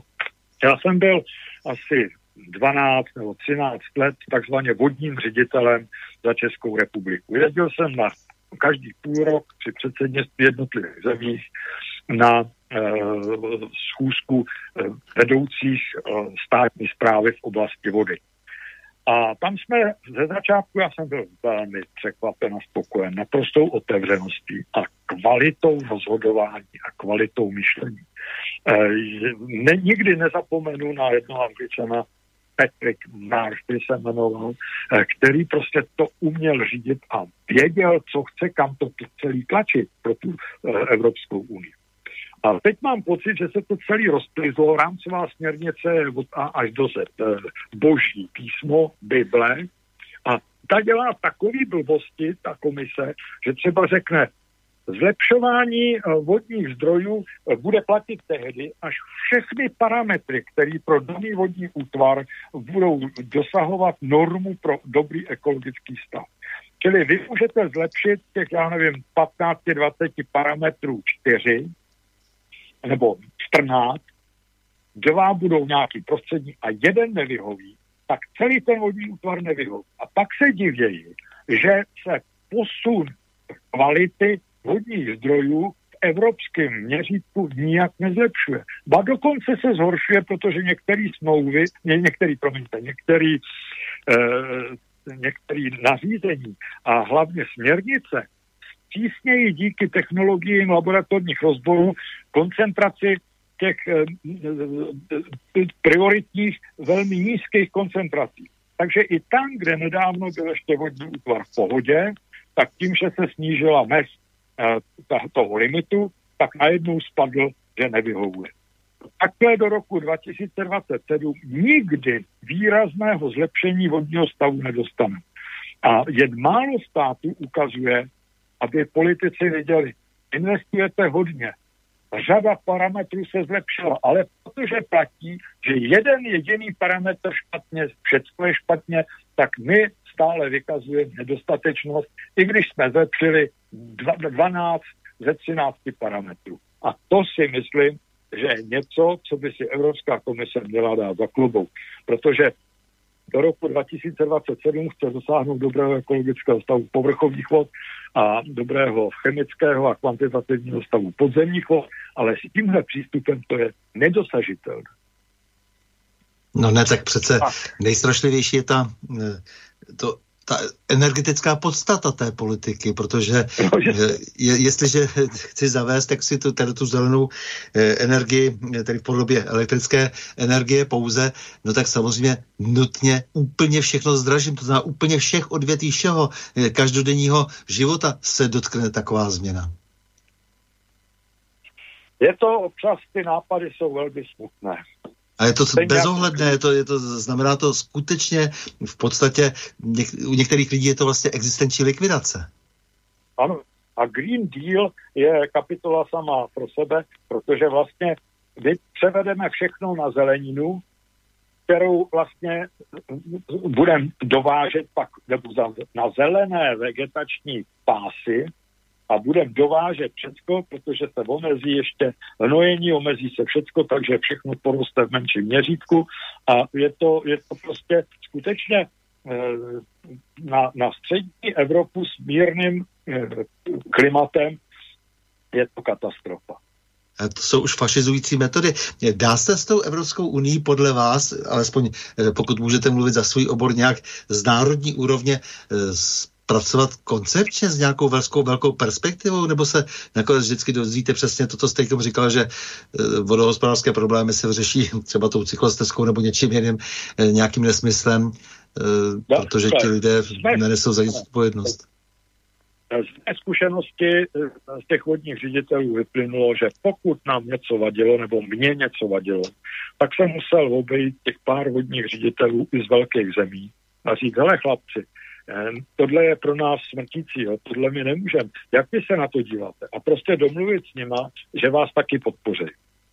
A tohle občas eh, ty uh, ministři, třeba náš ministr Toman tohle začasto dělá s tou V4, takže to je jediná cesta, kdy se ne jednotlivec, který mu to vadí, ale dá se dohromady víc zemí, který zvednou hlas a řeknou, ne, ne, ne, tohle to nám nevyhovuje, protože je to takový, makový a tak, takhle to nejde. Čili dalo se řada věcí uh, jako udělat, když člověk sehnal uh, a to se nedělá obvykle na uh, veřejnosti, to je v kuloárních jednáních, se s nimi dohodnete předem a pak na veřejnosti se s tím vyleze a řeknete tak, my jsme uh, takovýhle na tom a myslíme si, že to má podporu předsedající řekne, tak kdo to takhle vidí taky? No a ty, co jste s nimi domluvený, tak řeknou, ano, my to vidíme, že to je správně. A to. Řekl jste V4, eh, jak vy vnímáte V4? Je tam nějaký prostor, abyste se oborově třeba dohodli? O, v té V4 myslím, že takhle, přes vodu ano, ano přes vodu určitě ano, protože třeba všem vadili spoplatnění závlahové vody. My jsme se ještě ubránili, ale zítra později na nás taky přijdou. Jo. Ale tam ty společní zájmy nebo na protipovodní ochraně. Já si myslím, že tam celkem se ve vodě eh, ta dohoda, eh, protože jsme si velmi blízcí, že Slovensko, Maďarsko má taky problém, Poláci mají taky problém s vodou, když na to přijde. Takže eh, hlavně si myslím, že je potřeba udržovat ty kontakty neformální i mimo zasedání komise, i mimo zasedání V4. A to mi teda tak trochu schází, že se většinou teď pro velký, jak bych to řekl, zatížení nejrůznějšíma věcma, taková ta dvoustraná jednání, které jsme eh, mývali dvakrát za rok, tak to jako zmizelo. Že? Takže jsme jednou za rok jeli do Maďarska Maďaři jednou za rok k nám. Tady jsme si všechno na to uh, vyříkali. Stejně tak se Slovákama. Stejně tak uh, s Polskem jsme takhle uh, fungovali. Jo. A teď se to nějak i díky tomu covidu všechno rozbilo, takže sice jsou ty videokonference a média, to umožňují, ale víte, není to ono, jako když se jde z očí do očí. Jasně. Eh, vůbec eh, fenomen střední Evropy, jak vy ho vnímáte, protože já si pořád myslím, že blížší košle než kabáta, že se máme starat eh, nejvíc a nejintenzivněji o vztahy toho, co je nám nejméně vzdálené a potom teprve můžeme uvažovat dál. Samozřejmě v tom všem imponuje národní vám, stát. No, přiznám se vám, že střední Evropa je zeměpisný pojem, ale politicky jsme prostě západ, jo, tečka. No, on ten zeměpisný pojem to není jenom, protože dlouho žila střední Evropa jako střední Evropa ty vztahy se nedají úplně rozbourat. Konec konců bylo to několik, několik říší a vztahy často byly dokonce eh, nejenom na západ, nejenom s Německem, ale byly i jižní. Eh, takže eh, někdy se jich dokonce obnovují, takže bych neřekl, že to je takhle součástí ano, římské říše, která přetrvala, přetrvala staletí, ale nicméně přece jenom tady byly trošku specifické vztahy ve střední Evropě, geopoliticky.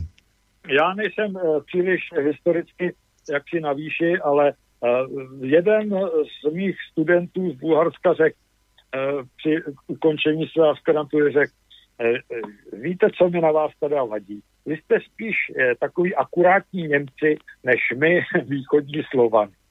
Takže já od té doby cítím, že asi tady nějaká taková hranice je. E, jako ta hranice je, ale jako, jako říkám, jako je to zase vidět na vývoji těch zemí historicky. E, je vidět, že vždycky přece jenom jsme se chovali jinak. E, je to vidět i v 19. století a že se vždycky obnovily zpátky vztahy, které konec konců dnes ústí i do té V4, ať je jakoliv vlastně proskribovaná a mm, nepříliš její přáno. Takže já jsem vždycky pro ty, pro ty vztahy sousedské a to si myslím, že se poněkud upozadňuje, ale Pudiš, eh, je to, je to moje představa geopolitiky, protože si myslím, že jsme ve střední Evropě a pro, když se podíváte právě na tu mapu, eh, tak se s tím nedá hnout, ta země se nedá posunout. to asi ne, ale, ale eh, teda, ten náklon k té západní části je zřejmě. tak, Vážený pane Pavle Punčucháři, já vám děkuji za rozhovor. Jménem nás občanů vám děkuji za vaši fundovanou, intenzivní a trvalou péči o základní i národní soběstačnost a o tu životodárnou vodu. Děkuji mnohokrát za pozvání. Nevím, jestli jsem se vždy vyjádřil přesně, ale snažil jsem se a budu se snažit i nadále, aby s tou vodou to tady vypadalo optimisticky. Děkuji vám. Já děkuji vám. S vámi, milí posluchači, se také loučím a to s přáním. Mějme se rádi, buďme svobodní, zpříjmení, nevěšme hlavu. Stojíme při svých bližních i národech. Nepřátel se nelekejme a na množství nehleďme. Pořadu na Prahu změn se uslyšíme opět za týden v pondělí 9. srpna v obvyklých 20 hodin a 30 minut, tedy naslyšenou a do počutě.